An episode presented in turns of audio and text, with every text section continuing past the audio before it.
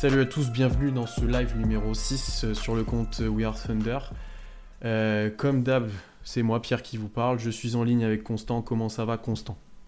Ça va, ça va. Un peu mal à la tête là vu les dernières news, mais euh, faut suivre. Hein. Il faut, faut suivre. Là, faut, pas euh, faut, pas lâcher Twitter une seconde sinon. La grasse mat là, elle est fatale. Mais sinon ça va, ça va. Ceux qui n'ont pas l'habitude des lives, bah, bienvenue, merci de, nous regarder, de nous écouter. Ça va durer peut-être plus longtemps que d'habitude, au moins une heure, peut-être une bonne heure et demie avec tout ce qu'on a à faire. Euh, beaucoup, beaucoup de contenu. En fait, pour ne pas vous perdre, on va faire un retour chronologique des événements depuis la semaine dernière, en fait, euh, depuis notre dernier podcast, euh, depuis notre... ouais, en gros, depuis le trade de Schroeder, puisque le trade de Schroeder, si vous avez écouté, est arrivé en direct pendant notre dernier podcast. C'est la première petite dinguerie de Saint Prestige, j'ai envie de dire. C'était le début, là. C'était le début. Alors, du coup, on reprend dans l'ordre chronologique, on va commencer tout de suite. N'hésitez pas à poser vos questions, à interagir avec nous pendant qu'on parle de ces sujets. Alors, d'abord, il y a eu le trade de Schroeder qu'on a commenté dans le dernier podcast, donc je vous invite à le réécouter si vous voulez euh, notre, notre analyse dessus, et plutôt notre déception dans un premier temps. Et on verra dans un deuxième temps qu'il a un peu gagné en valeur avec un second trade dont on va parler très vite. Euh, ensuite, il y a eu le trade de Chris Paul. Le trade de Chris Paul, le premier gros trade de l'intersaison probablement celui qui a déclenché toute la reconstruction ensuite, euh, dont on va parler maintenant de, en large et en travers pendant peut-être plusieurs années. Euh, celui-là de trade, on va pas en parler. C'est un choix parce que on vous prévoit une surprise et normalement un podcast en début de semaine uniquement sur celui-là avec du lourd. Donc teaser, teaser. On, va on va sauter cette, ce trade, sauter cette étape-là. On vous rappellera juste que pour la suite, c'est important peut-être de vous dire que Chris Paul, dans le trade de Chris Paul, on a eu Kelly Oubre Jr., Ricky Rubio, euh, Ty Jerome euh, et Jalen Luke. On va dire comme ça, je crois que c'est comme ça que ça se dit. C'est assez dur à dire. Euh, et un first round aussi. et un first round et, un second, je crois. Mais on en, on en, parlera, on en parlera en profondeur dans un podcast qui lui sera entièrement consacré. On arrive maintenant au premier trade du coup de la soirée de la draft, parce que même avant la draft, Presti était déjà euh, au four et au moulin, j'ai envie de dire. Euh, premier trade, le trade de Ford et de, et de Danny Green. Donc Danny Green est envoyé avec Terence Ferguson à Philadelphie contre Ford. Les droits sur Mitchich, le pivot, de, le meneur d'Euroleague. Non, encore un pivot, tu vois, je suis euh, le choix numéro 34 de l'année 2020, qui on le verra ensuite est devenu un joueur plus qu'intéressant pour nous. Et ensuite, le premier tour des Sixers 2025 qui est protégé assez faiblement. Je vous invite à aller checker les, protections. En gros, c'est de 1-6, après ça devient 1-4 sur 2 ans et ça devient jamais un second round, je crois. Donc, euh, en, gros, il est vraiment, c'est un bon pic. Celui-là, honnêtement, c'est vraiment un bon, un bon pic. Euh, ton sentiment constant vis-à-vis de ce trade, euh, je t'avoue que j'étais plutôt content, moi, de mon côté, de, ce qu'on a eu contre Green et que du coup, ça a revalorisé le trade de Schroeder pour lequel on n'avait peut-être pas eu assez à notre goût. Je suis plutôt d'accord avec toi. Le, trade, je pense que ni toi ni moi on s'attendait à ce que OKC récupère alors Ford contre Danny Green. Tu vois, pendant euh, tout, toute la, fin de saison l'année dernière, on parlait potentiellement d'un Chris Paul contre un alors Ford. Au final, alors Ford a débarqué peut-être 4 ans trop tard au OKC. Euh, mais il est bien arrivé chez nous et je trouve que la contrepartie est vraiment pas déconnante. Euh, ok, tu prends le contrat d'Alor Ford, mais on aura peut-être l'occasion d'en parler juste après. Alors Ford, euh, dès que tu l'enlèves des pattes de Joel Embiid et que tu le fais jouer comme il doit jouer, ça va être un très bon joueur. Tu lâches Terence Ferguson, ce qui n'est pas très grave étant donné son niveau l'année dernière. Tu lâches Danny Green qui de toute façon te servait à rien. Et en échange, tu récupères un first round et tu récupères euh, un meneur d'Euroleague dont on ne sait pas s'il va venir en NBA, mais qui potentiellement pourrait être intéressant, et tu récupères surtout un pick 34 qui nous a, qui va nous, enfin, qui nous a donné un, petit Français dans l'équipe. Donc euh, globalement, mon ressenti, c'est que de tous les trades qui ont été faits cette semaine, et Dieu sait qu'il y en a eu plusieurs, c'est peut-être le plus celui avec lequel je suis le plus content. Hmm. alors qu'il est gagnant-gagnant pour moi. Parce que si on parle de côté Philly, il est gagnant-gagnant ce trade-là. Euh, pour, je suis complètement d'accord avec toi. En fait, on a vraiment eu quelque chose de bien, un retour de Danny Green qu'on pouvait peut-être pas vraiment espérer que ce soit la deadline. On aurait peut-être eu, peut eu qu'un pic ou un joueur avec un contrat expirant, euh, pas vraiment, euh, sans vraiment de valeur. Là, c'est vraiment un bon trade. pour revenir déjà sur ce qu'on envoyait nous, Danny Green, il s'inscrivait pas du tout dans notre dans notre reconstruction. Je pense qu'il voulait pas vraiment être à OKC. Euh, Terence Ferguson, on peut peut-être dire un petit mot sur lui. Il a été très bon euh, quand, quand euh, André Robertson s'était blessé. Il a eu une très bonne saison où il était bon au tir, où on attendait de la confirmation et c'est jamais venu. C'est jamais venu parce que probablement des problèmes mentaux, j'ai envie de dire, pas, pas, qu'il est débile, pas mais judiciaire un petit peu, mais je pense qu'il avait un cap mental qu'il avait du mal à passer. Euh, il avait peut-être pas la tête au basket aussi complètement, et je pense qu'un nouveau départ pour lui, c'est une bonne chose. Et je pense qu'à OKC, il n'aurait pas confirmé l'année prochaine, et on l'aurait perdu peut-être pour rien. Bah surtout qu'il arrivait en dernière année de contrat, donc il se trouvait dans, dans, une situation où il était restricted de free agent. Tu savais pas vraiment ce que tu allais en faire. Pour le coup, là, surtout quand tu vois, bon maintenant ça a pas mal bougé, mais au moment de ce trade, tu es dans une situation où sur les postes de guard et de meneur, tu, même avec le départ de Chris Paul et le départ de Schroeder, tu quand même, étais quand même blindé. Mm, mm, mm. Donc, euh, non, c'est pas grave. Je pense que il y, a, y a, comme l'a dit, euh, je crois c'est Schleck qui l'a dit, tu as un trio qui est chez Dort, Baisley, qui est un trio sur lequel OKC a confiance dans le fait qu'ils peuvent construire. Et ensuite, tu avais tous ces jeunes qui étaient euh, Nader, Burton, Ferguson, sur lesquels le Thunder pensait pas qu'ils allaient se développer. Et du coup, le Thunder et Sam Presti n'a pas hésité à envoyer ces joueurs-là. Et t'en as un qui est encore entre les deux, dont on reparlera vite fait après, c'est Amidou Diallo, qui lui pour l'instant est le, le, dernier survivant de cette équipe et qui se retrouve dans une situation où lui est pas loin d'être bougé, mais pour l'instant est quand même conservé. Hmm. Donc une mais perte, pour revenir, euh, c'est pas une grosse perte en soi, j'aime pas ça, voilà. mais c'est pas c'est pas préjudiciable de perdre Ferguson dans ce trade-là. Et par rapport à Harford, vas-y, je vais te laisser parler, mais lui, il est beaucoup plus dans le long. Il a déjà un contrat plus long et qui est dégressif, qui est plus intéressant. Et on pourra sûrement le retrader, on pourra le faire gagner de la valeur et il sera intéressant en tant que vétéran aussi. Bah alors, euh, pour donner un peu plus de précision sur le contrat d'Harford, il lui reste 3 ans. Les 3 années sont dégressives, ce qui est déjà une bonne chose, et la troisième année est partiellement garantie. Euh, donc au final, tu as cette année qui est, complète, tu as l'année prochaine où tu as un salaire complet, et si vraiment tu l'as pas tradé à ce moment-là, ce que je ne crois pas, je crois qu'il n'y a que 50% de son salaire qui est garanti, donc c'est même pas 27 millions que tu vas le payer, c'est 13. Euh, au-delà de ça, pour revenir sur le joueur, alors Ford, euh, je vois beaucoup de gens qui l'ont critiqué pour son passage à Philly, faut quand même remettre les choses dans son contexte. Alors Ford, que ce soit à Atlanta ou à Boston, il a cartonné en jouant poste 5 quand il arrive à Philly, on lui dit maintenant tu joues plus poste 5, tu joues poste 4 parce que tu as Joel Embiid qui va jouer au poste 5 et tu vas arrêter de jouer au poste, tu vas t'écarter au large et tu vas prendre que des tirs à 3 points. Ce qui n'est pas du tout ce que tu dois demander à Alors Ford. Alors Ford, si tu l'utilises, c'est au poste 5, tu le fais jouer au poste, tu utilises son tir à mi-distance, ses mmh. capacités de création. Tu fais jouer en, pick and pop aussi à l'extérieur. Tu fais jouer en pick and pop, mmh. t'en fais pas un spot-up shooter. Donc, euh, alors fort, en plus, alors Ford, c'est quelqu'un, c'est un joueur qui a un QI basket qui est très élevé, qui en défense va toujours te faire les petits trucs intéressants. Donc vraiment, moi je trouve que c'est un, bon renfort pour OKC. Euh, pas juste d'un point de vue sportif, mais même d'un point de vue formation. Parce qu'on va en reparler après avec la draft, où on a pris à poste 5. Et euh, alors Ford, pour le coup, même au-delà du poste 5, je pense que, tu vois, les, les, les pick and pop chez euh, alors Ford, bah, euh, des pick and pop l'année dernière, t'en avais pas au Thunder.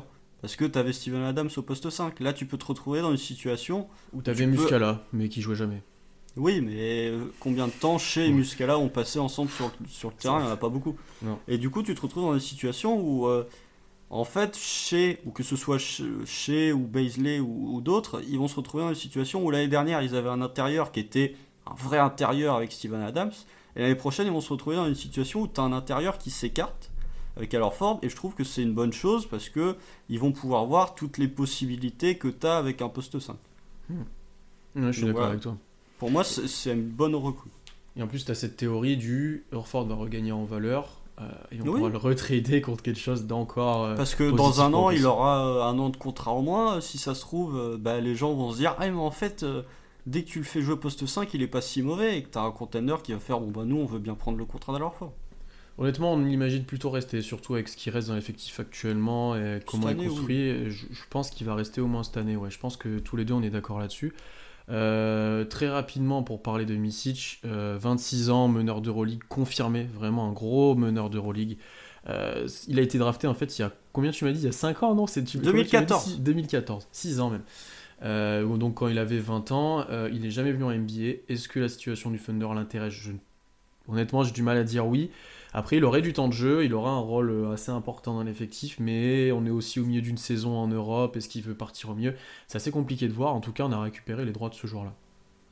Ouais, bah, pour le coup, moi, je suis regarde pas assez l'Euroleague pour avoir un, avis sur Misic. Mais euh, d'après ce que toi tu me dis, d'après ce que j'ai vu, euh, je crois que même Le Vosges l'a tweeté, c'est un des meilleurs meneurs d'Euroleague actuellement. Après, euh, il y a la jurisprudence Teodosic, qui était un des meilleurs meneurs d'Europe, qui est arrivé en NBA et qui n'a rien fait. Bon, pour le coup, les deux n'avaient pas le même âge. Hein. Teodosic était beaucoup plus vieux, mais quand même. après, je sais pas si c'est dans le, but du Thunder, que ce soit du Thunder ou de Misic, de venir cette année. Même si pour le coup il serait intéressant, mais je suis pas convaincu. Il serait un bon en mentoring en fait, surtout si on a personne, on en, parlera ça aussi après, en, guard en fait, en, en ancien guard. Euh, il serait peut-être intéressant là-dedans, dans la création aussi pour les autres. Mais de son point de vue individuel, à part prouver qu'il a le niveau NBA et peut-être avoir un autre contrat ensuite, euh, ouais, c'est assez compliqué. Après, on n'est pas, pas exclu de le voir dans le futur, comme Campazzo qui a signé à Denver, si je ne me trompe pas, qui est beaucoup mm, plus mm, âgé, mm. Qui a jamais joué en NBA, qui a peut-être encore moins de physique que Misic pour jouer en NBA en plus. Euh, donc, c'est pas exclu de le voir un jour. Donc, c'est un petit bonus, j'ai envie de dire, dans, dans ce trade-là. Euh, et au final, on a fait le tour. Après, il y a Speak 34 qu'on a, a exploité directement. Il y a un futur. Non, c'est vraiment un bon trade. C'est pas, pas sur celui on va, le plus, on va le plus débattre, pardon. Euh, celui-là, on est plutôt d'accord sur, euh, sur, sur, sur, ce qu'il a donné. C'est plutôt positif. Oui, bah, au final, ça adoucit le trade de Schroeder. Parce que tu te dis, tu as tradé Schroeder contre le 28, plus alors Ford, un first round, le pick 34 et Misic. Hmm c'est honnête. En fait, c'est bien des fois de remettre en. De, de, prendre du recul sur tous ces trades, surtout qui s'enchaînent là, et de revoir ce qu'on a fait. Et par exemple, pour Switch Schroeder, bah, comme l'a dit Constant, en fait, ça devient beaucoup plus positif que ce qu'on aurait pu.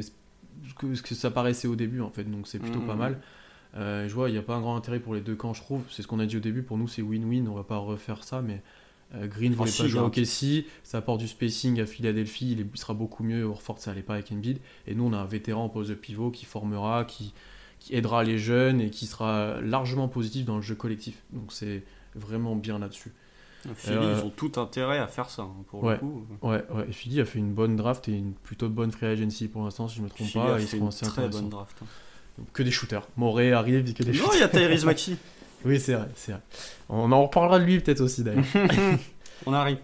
Donc là, c'était juste avant la draft. Euh, on, arrive on arrive ensuite. Euh, on arrive ensuite et eh ben, au trade-up de la draft, ce moment tant attendu, ce moment que Constant attendait tant. Mm. Euh, oui, d'accord, je vous parler de Misic. Oui, effectivement, Misic, du coup, je comprends mieux. Euh, le trade-up pour Alexei Pokusevski, enfin le pick 17, puisque c'est de ça qu'on va parler d'abord. Alors, le trade, on le remet parce que celui-là, il est pas, c'est pas le plus simple non plus. On a eu les contreparties souvent un peu après. Euh, Rubio a été envoyé avec le pick 25 et 28 d'Okessi contre le pick 17 euh, qui du coup devient Pokusevski avec contre James Johnson et un futur second tour de 2024. Celui-là, il a fait jaser. La première chose à savoir, c'est que Presti est monté dans la draft parce que il voulait le joueur qu'il a drafté ensuite, donc on va parler de Pokusevski, il le voulait absolument. Euh, Denver allait le drafter en 18, enfin essayer, de trade up en... enfin, du coup, Oui, Denver voulait trade up en 18 pour le drafter avec le pick de Dallas. Donc il était un petit peu dans l'obligation d'effectuer ce trade-là. Euh, Minnesota euh, voulait Rubio, je pense, en tant que backup, voulait le faire revenir. C'est assez marrant de le voir revenir où il était drafté. C'était assez mal fini, non? Je me sais plus comment ça avait fini cette histoire. Mais, il est tradé à euh, Utah, je crois. Ouais, il est tradé à Utah. Il signe un gros contrat. Ouais, je, bon, bref, on va pas refaire la carrière sur Rubio qui aura passé une semaine chez nous. euh, Toi, je sais que tu n'es pas forcément positif vis-à-vis de ce trade. On parlera ensuite de ce qui est devenu euh, euh, James Johnson, qui lui aussi a été plutôt valorisé par un trade suivant. Euh, ton ressenti vis-à-vis de ça, avant qu'on parle un petit peu de Pokusevski, mais on en a énormément parlé dans nos anciens podcasts articles, donc je vous invite à réécouter aussi. Alors, on va pas se le cacher, le soir de la draft, j'étais dégoûté quand j'ai vu la news. Vraiment. parce que je critique pas le joueur, qui, au-delà de... En fait, on ne sait pas sur le joueur. Euh, pour l'instant, on ne peut pas donner un avis sur Pokusevski. Moi, le seul problème que j'ai, c'est que je me suis rendu compte après la draft qu'il a déjà loupé 3 mois parce qu'il s'est blessé au genou, ce qui est jamais bon signe. Ah, alors ça, il y a une espèce de rumeur. En fait, personne ne sait vraiment ce qu'il a, comment il était au niveau de la santé. Et il y a certains insiders qui disent qu'il a été caché, en fait, par caché euh, par la qui franchise. Bah, par les franchises ou que certains scouts qui avaient des contacts voulaient pas qu'il joue pour euh, pas montrer. Je, je sais pas une connerie que je te dis, il faudrait que je retrouve le tweet, mais euh, il y a pas en fait, il y a très peu d'infos sur son sur cette blessure. Voilà, c'est pour ça qu'au début on n'en a pas eu spécialement connaissance toi et moi. Bref, Oui. que ce soit caché, que ce soit caché ou pas caché, il y a un truc louche derrière dans les deux ouais. cas. Euh, parce que cacher des joueurs pour pas qu'ils montent, je suis pas sûr que ce soit très autorisé. Après là Mais il a l'air en forme de ce que les images qu'on a pu, il a l'air Oui, d'être valide voilà, pour Il porte euh, des, des beaux pulls, des, des beaux sacs bananes. euh, il a- Bref, euh, j'ai un problème en fait, au-delà du joueur, j'ai un problème avec le fait de monter en 17 pour aller chercher ce joueur. Euh, je pense que au niveau de la contrepartie, t'as quand même lâché, même si c'est un pick 25 et un pick 28, t'as quand même lâché deux first round, plus Ricky Rubio pour monter en 17. Euh, au-delà de la valeur de Ricky Rubio qui apparemment était pas si élevée que ça, Hmm. tu lâches quand même Rubio plus Euh, deux first round pour Je- aller je- le chercher. D'ailleurs, je vous invite à lire des insiders sur la valeur de Rubio qui disaient que c'était neutre, voire négatif, parce qu'il a un contrat assez, enfin, assez cher, avec un peu d'argent et sur deux ans. Donc, euh, au final, il n'avait pas tant de valeur que ça et les équipes n'auraient pas donné énormément pour l'avoir. Bref, euh, on a quand même lâché deux first round plus Rubio pour monter en 17. Et quand tu vois le nombre de joueurs qui étaient encore disponibles en 17, drafté Pokusevski. Bon, euh, après, je- le problème c'est que toi, tu es ultra fan du joueur et moi, je suis ultra sceptique. Donc on n'est peut-être pas les personnes Voilà. les mieux jugées pour ça. Et, il y a- et Euh, sur Twitter, c'est la même chose. C'est qu'il y a des gens qui ont hâte de le voir, qui disent que ça peut être un crack entre guillemets. Et il y en a d'autres qui disent que c'est même pas la peine, il pourra pas jouer, il est trop fin et tout. Euh, le- là, pour, pour rebondir à ça, en fait, moi, j'ai aucun, avant qu'on parle de lui vraiment, j'ai aucun problème dans la mesure où euh, Presti fait ce trade pour drafter un joueur dont il est tombé fan. Il- C'est son chouchou vraiment, hein. c'est pas juste on attend, on peut voir si on l'a. Il est vraiment tombé fan de lui, il le voulait vraiment. Euh, et je pense que les deux first rounds, c'est un peu le prix à payer pour monter quand on voit ce que les Knicks ont fait à un moment. Euh, je crois qu'ils avaient envoyé quelque chose comme un fin de premier tour et un tout début de second pour, pour monter. Après, ils sont redescendus. Bon, c'est les Knicks. Mais en gros, c'était le, prix, le prix à payer pour ça. Et après, il faut presque voir, à part euh, Rubio et Johnson, il faut peut-être voir en fait qu'on a tra- tradé Rubio pardon, pour ce qu'on a eu contre, contre Johnson, peut-être quelque chose comme ça.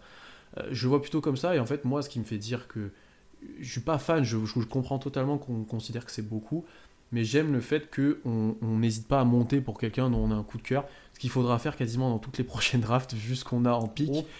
Et on n'aura peut-être pas besoin de le faire, je suis d'accord avec toi. Mais si par exemple on aura peut-être le 1 et on aura peut-être ensuite le 15, et ça se trouve en 10, il y aura quelqu'un qu'on veut vraiment, il faudra pas hésiter à monter.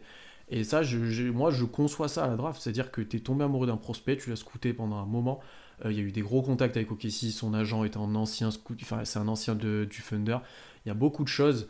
Euh, donc euh, moi je, suis- je suis plutôt convaincu. Après, Pokusevski, maintenant on arrive à lui, c'est le pari de la draft. C'est le truc, oui. c'est- c'est l'inconnu ultime, parce qu'il jouait dans un championnat honnêtement obscur. Et on va être honnête, hein, ni toi ni moi on l'a vu jouer vraiment totalement un match, et je pense qu'on peut même pas le voir un match de lui, parce que c'est du, du championnat sombre, euh, parce qu'il y a son problème physique euh, de poids, parce que voilà. Mais quand tu vois les images, son, son plafond, son potentiel, c'est peut-être le plus haut de la draft. Peut-être plus haut que. euh, en, tout cas, il est top 5 en potentiel. C'est sûr, même top 3. Même top 3, je pense. Parce que il, a, il, a un, il a un profil de licorne qui est très recherché parce qu'il a montré des, des skis, notamment son tir, son dribble, sa vision, sa vision de jeu. Je vous invite à regarder le scouting que j'avais fait sur lui, qui sont uniques pour un joueur de sa taille-là, et il a 18 ans. C'est ça qui est incroyable. Donc il y aura du temps, il faudra être patient, mais le pari, il faut peut-être mieux le prendre maintenant et s'assurer ensuite des bonnes drafts avec euh, Cunningham, on, va, on, a, on a- on a l'occasion d'en reparler, mais il y aura des choix évidents. Là, on pouvait peut-être se permettre un pari. Eh, je sais pas. Euh, tu vois, effectivement, beaucoup a des qualités, mais encore une fois, est-ce que tu peux vraiment juger ses qualités quand tu joues contre des mecs qui n'ont pas niveau? Non. Je pense qu'il faut presque plus le juger quand il a joué avec la Serbie en championnat de jeunes. Plus Ouais, que d'ailleurs. Si c'est là, que les scouts l'ont plus vu qu'à l'Olympiakos B. Et c'est pour ça qu'il était assuré même de venir NBA parce qu'à l'Olympiakos il se serait pas vraiment développé. Non, mais si tu regardes, c'est quoi C'est le championnat U19 qu'il fait avec la Serbie? Euh, Ouais, ça doit être ça, ou U10... Bah non, U19 ou U17, il a dû faire. Bon, bref, il fait un championnat de jeunes avec la Serbie, euh, où pour le coup, les scouts ont été impressionnés parce qu'ils tiraient de partout, mais si tu regardes ses pourcentages, c'était pas non plus la folie. Donc. Euh... Après, je sais, regardez les tirs qu'il prend. Oui, regardez les tirs. C'est des tirs de, c'est des tirs Kevin Durant, j'ai envie de dire. C'est des tirs où il s'arrête en transition, c'est des tirs où il y a des end-off, il tire à un mètre de la ligne. C'est pas des tirs euh, de pivot qui squattent dans son corner, quoi. Non, après, euh, c'est un pari. Alors le, point positif, c'est qu'on n'a pas lâché d'assets pour les années d'après pour aller le récupérer. complètement. On a lâché que des assets de cette année, donc ce qui est plutôt une bonne chose. Après, euh, le joueur, je sais pas, franchement je me dis que quand tu vois les joueurs qui restaient en 17, t'avais Tyrese Maxi, t'avais Josh Green, et même si t'avais pas bougé, que t'étais resté en 25 et en 28, en 24, t'as RG Hampton qui part, qui lui, en termes de potentiel, est quand même bien haut, et tu pouvais récupérer un, meneur euh, en 28 très intéressant. T'avais Tyrell Terry. Typiquement, tu pouvais faire RG Hampton et Tyrell Terry juste en restant en 25 et en 28. Est-ce que ça aurait été une meilleure draft? Peut-être pas à terme, c'est ça euh, le. Oui, mais. Si en fait, le, pari Pokusevski et le, la draft de manière générale, c'est effectivement si tu fais un pari, euh, si tu fais des paris sportifs, bon bah si tu paries que Dijon va battre le PSG 8-0, effectivement tu vas gagner des sous. Mais est-ce que ça va se réaliser? Tu vois? Oui, je, vois très bien ce que tu veux dire. Mais bah, j'ai presque plus confiance en Poku qu'en Hampton. Après c'est mon avis perso. Euh, parce que Hampton, je pense qu'il va. J'ai du mal avec son tir, j'ai du mal jusqu'à en fait, le plafond de Hampton, c'est Zach Lavine. Bon, c'est pas le débat, mais je pense que pour moi, c'est ça.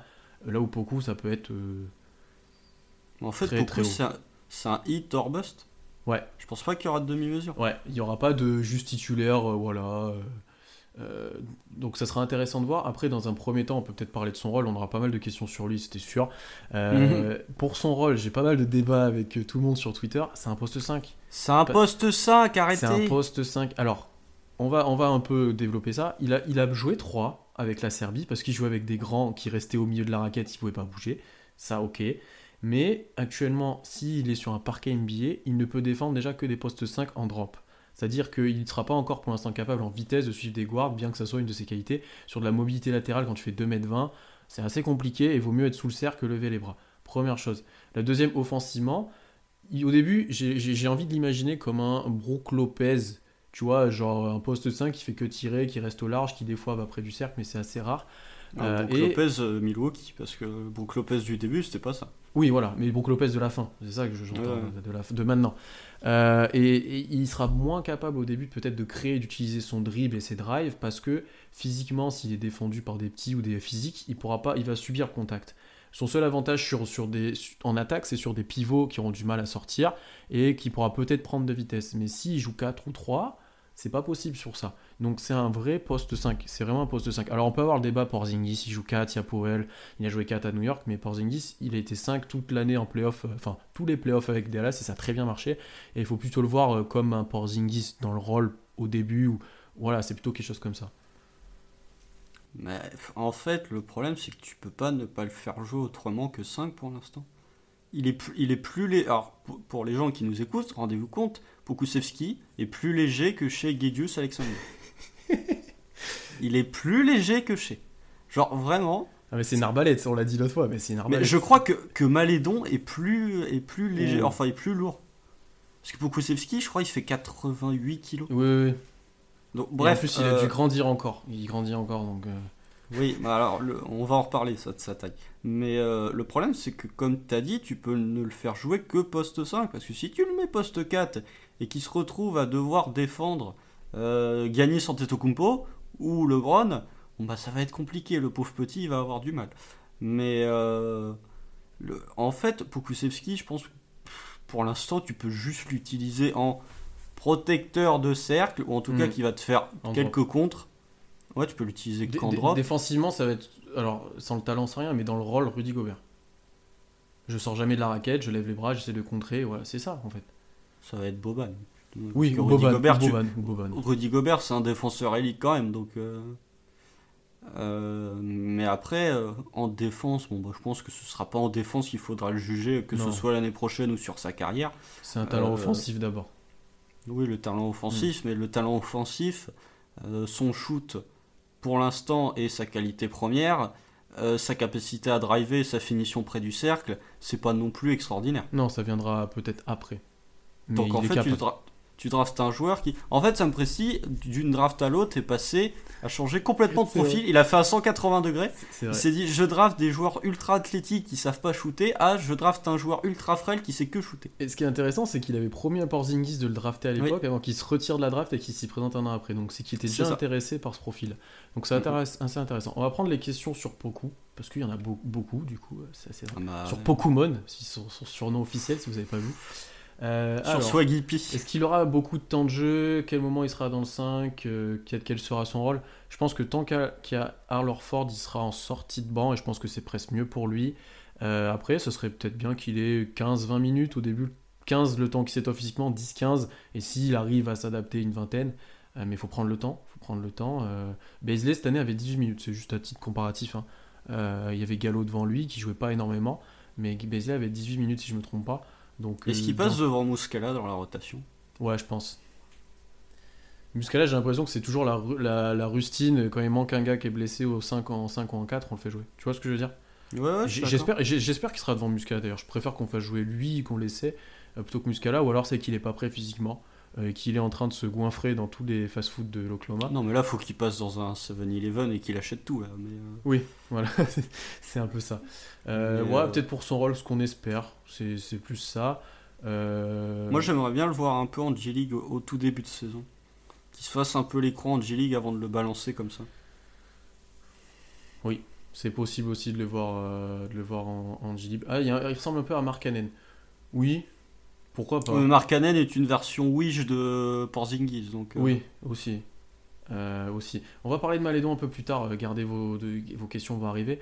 Beaucoup sixième non, parce qu'il y aura des joueurs, je pense, en sortie de banque qui auront plus de temps de jeu que lui, peut-être un Diallo, euh, à voir qui reste dans l'effectif, mais Diallo à la place de Dort, peut-être, peut-être un... On sait pas, parce qu'en fait, ça change tout le temps. en fait, on, va, on va y revenir après, mais on va y revenir après en parlant du problème au poste de meneur. Mais oui, aussi. Si, si Marc Degnault, le fameux se décide de lancer, euh, de starter chez en 1, Diallo il est quasiment titulaire en 3 ou en 2. Oui, oui, si chez en 1, oui, je suis d'accord avec toi. Je suis, je suis d'accord avec toi. Euh, après, je vois pas mal de trucs sur Naismith. Pas mal de gens avaient même monté pour Naismith. Euh, Naismith, c'est un bon joueur, mais il n'a pas le plafond de pas mal de joueurs de cette draft.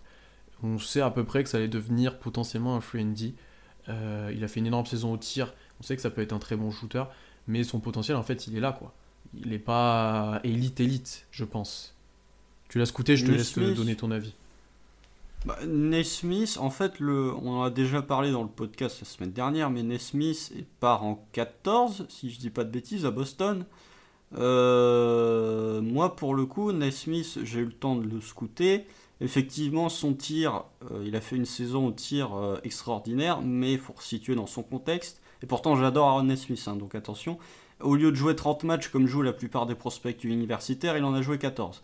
S'il avait joué 30 matchs, est-ce qu'il aurait tourné à 52% à 3 points? Je pense pas. Nesmith, euh, moi je trouve que c'est un bon coup, donc ça va être difficile de le défendre, enfin de, le critiquer, mais Nesmith, effectivement, si tu regardes le plafond, euh, est moins haut que celui de Poku. Après, si tu regardes le joueur à cet instant T, euh, bah, Peut-être qu'il est meilleur. Faire Nesmith. Oui. Bon, il est, meilleur même. Après, les interrogations de Nesmith sont un peu les mêmes que sur celles de Poukou, c'est-à-dire les deux seront pas des monstres défensivement. Euh, leur handle est correct mais sans plus. C'est juste que Nesmith, ça, pour l'instant, est plus NBA ready que Poukou. En plus, il y avait les rumeurs comme quoi Presti voulait monter pour Nesmith, c'est pour ça que je pense que pas mal de gens en parlent, mais je c'était peut-être aussi inaccessible avec ce qu'on voulait donner. Tu vois, et on avait peut-être un peu le, même. Euh, avec ce qu'on voulait donner, oui. Mais je pense que avec tous les, je l'avais dit dans l'article, mais avec tous les pics de draft qu'on a, si Presti voulait monter en 1, il aurait pu monter en 1. Ouais. C'est hmm. juste qu'il voulait pas donner d'assets pour les autres années. Ouais, ouais, ouais. Euh, une dernière question sur Poku, il y a encore débat post 4 ou 5. Bon, soit Poste 4, c'est un Eli en NBA maintenant. Hein. De toute façon, euh, les, les postes 4, poste 5, ça veut plus rien dire. Oui, c'est un, un, intérieur, si vous voulez. c'est ça, quand vous. Et euh, est-ce qu'il peut pas jouer 4 et protéger le cercle? En fait, tant qu'il y aura un pick and roll sur lui et qu'il fera du drop, ça sera indirectement un poste 5, j'ai envie de dire. Euh, et après, souvent, ce 4 qu'on considère un peu de protecteur cercle, type Covington, petite Covington au Houston ou Draymond, en fait, c'est qu'ils sont en aide à l'opposé et qui se délaissent complètement de leurs joueurs et qui rentrent sous le cercle. C'est pas qu'ils jouent poste 5 watts, c'est qu'ils sont constamment en aide. En fait, c'est plus une façon de défendre, j'ai envie de dire, qu'un vrai poste de jeu. Si, je, si je peux me permettre. Après, beaucoup, là où, ces 2m20 sont intéressants, c'est que si tu fais une défense de zone et que tu le mets en protecteur de cercle. Tu le mets au milieu, c'est terminé.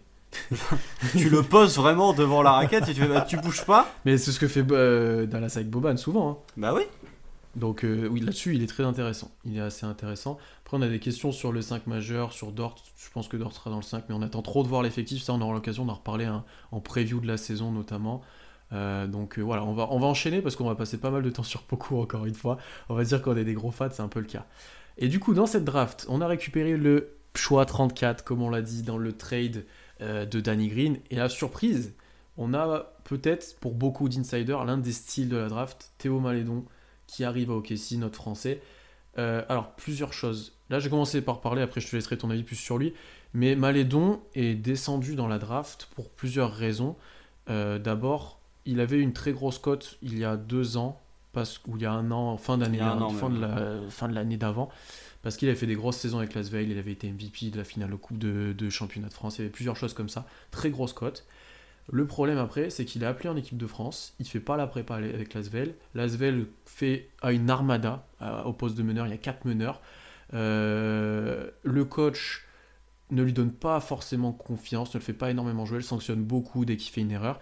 Et en fait, petit à petit, il avait de moins en moins de confiance, de moins en moins d'impact. Ça, ça a baissé, sa cote, sa, cote a baissé parce qu'il jouait de moins en moins. Et je pense que ça a fait peur à certains scouts qui ne l'ont pas vu euh, énormément évoluer. Euh, et donc, il est largement baissé dans la draft et il est encore baissé même le jour même, puisqu'on l'attendait peut-être entre, allez, entre 20 et 30, on va dire. Oui. Moi, quand j'ai écrit l'article, c'était marqué 20-30. pessimiste. Et il, y a beaucoup de gens qui le donnaient à 23 en 23 Utah dans ouais, le mock. Ouais. Donc euh, vraie chute dans la draft. Donc ça serait intéressant de voir quelle, euh, mentalité il a en arrivant. Je pense qu'il va être revanchard. Je pense qu'il sera plus ou moins prêt parce que c'est un joueur qui a connu le haut niveau, qui a une grosse expérience, que ce soit en Europe, en Euroleague, Eurocoupe, qui a fait un peu d'équipe de France, bon pas longtemps mais un petit peu. Là, lui, il est prêt à jouer au niveau. Après, physiquement, est-ce que dans la gestion, ça sera. Ça, je vais te laisser le dire. Mais déjà, lui, c'est contrairement à beaucoup, on a pu, il a pu être observé, il a pu être analysé. Et il a eu une blessure aussi, oui, j'ai oublié de le dire, c'était un élément. Il était blessé, il a eu du mal à revenir, il a loupé la prépa avec euh, Lasvel. C'était un assemblage, de, un assemblage de choses qui, qui étaient négatives pour lui. Euh, le, premier truc, c'est. Je sais plus qui c'est qui a relayé l'info, mais je crois il y a deux ans, il a été MVP de je ne sais plus quoi, devant Kylianez et euh, Sekou Doumbouya, si je ne dis pas de bêtises. Euh, moi, le, premier point euh, qui me plaît chez Théo Malédon, c'est que tu lis n'importe quel reportage sur Malédon, n'importe quel insider va te dire c'est un énorme bosseur. Euh, il aura vraiment, il taffe de fou et c'est un joueur qui est très intelligent apparemment. Euh, vraiment, le, bah, d'avoir été pris sous son aile par Tony Parker et ça aussi, il faut pas oublier. Pourquoi Malédon est pris par OKC C'est parce qu'il a été formé par Tony Parker et pour ceux qui. Enfin, il a été formé, en tout cas, il a été suivi de très près par Tony Parker. Pour regarder, même dans le jeu, il y a des flashs où c'est Tony Parker, mhm. genre ses flotteurs, ça ressemble beaucoup à du Tony Parker. Mhm, mhm, et Sam Presti, quand il, Sam Presti, avant d'arriver au KC, a été scout, a passé beaucoup de temps en Europe à scouter des joueurs. C'est lui qui a dit au management des Spurs, qui a poussé pour que les Spurs draftent Tony Parker. Donc, il y a tout un historique qui fait que je pense que Sam Presti, quand il a vu que Malédon était encore disponible en 34, il n'a pas hésité. Après, sur le joueur, plus en détail, euh, c'est un joueur, au-delà du fait qu'il soit français, je trouve que de l'avoir en 34, c'est une très bonne chose. 19 euh, ans, a déjà connu le haut niveau, le très haut niveau, que ce soit avec l'Asvel ou avec l'équipe de France. Euh, ça fait 2-3 ans qu'il joue en pro quasiment. Euh, meneur qui peut un peu tout faire sur le terrain, qui sera jamais élite dans aucun domaine, mais je pense qu'il est très complet. Euh, son tir est intéressant, euh, sa création est intéressante. si je dois dégager un truc où il peut être élite, je pense, c'est sur gestion de pick and roll création. C'est peut-être le truc qui se dégage de lui en tant que gestionnaire. C'est peut-être ça que je dirais. Oui. Après. Mais c'est pas élite, ça sera pas Chris Paul. Non. non, non, ce, sera un joueur fonctionnel dans une attaque. voilà. Il y a juste un petit point sur lequel il va devoir progresser. Je pense que sa défense individuelle où il va falloir faire du taf.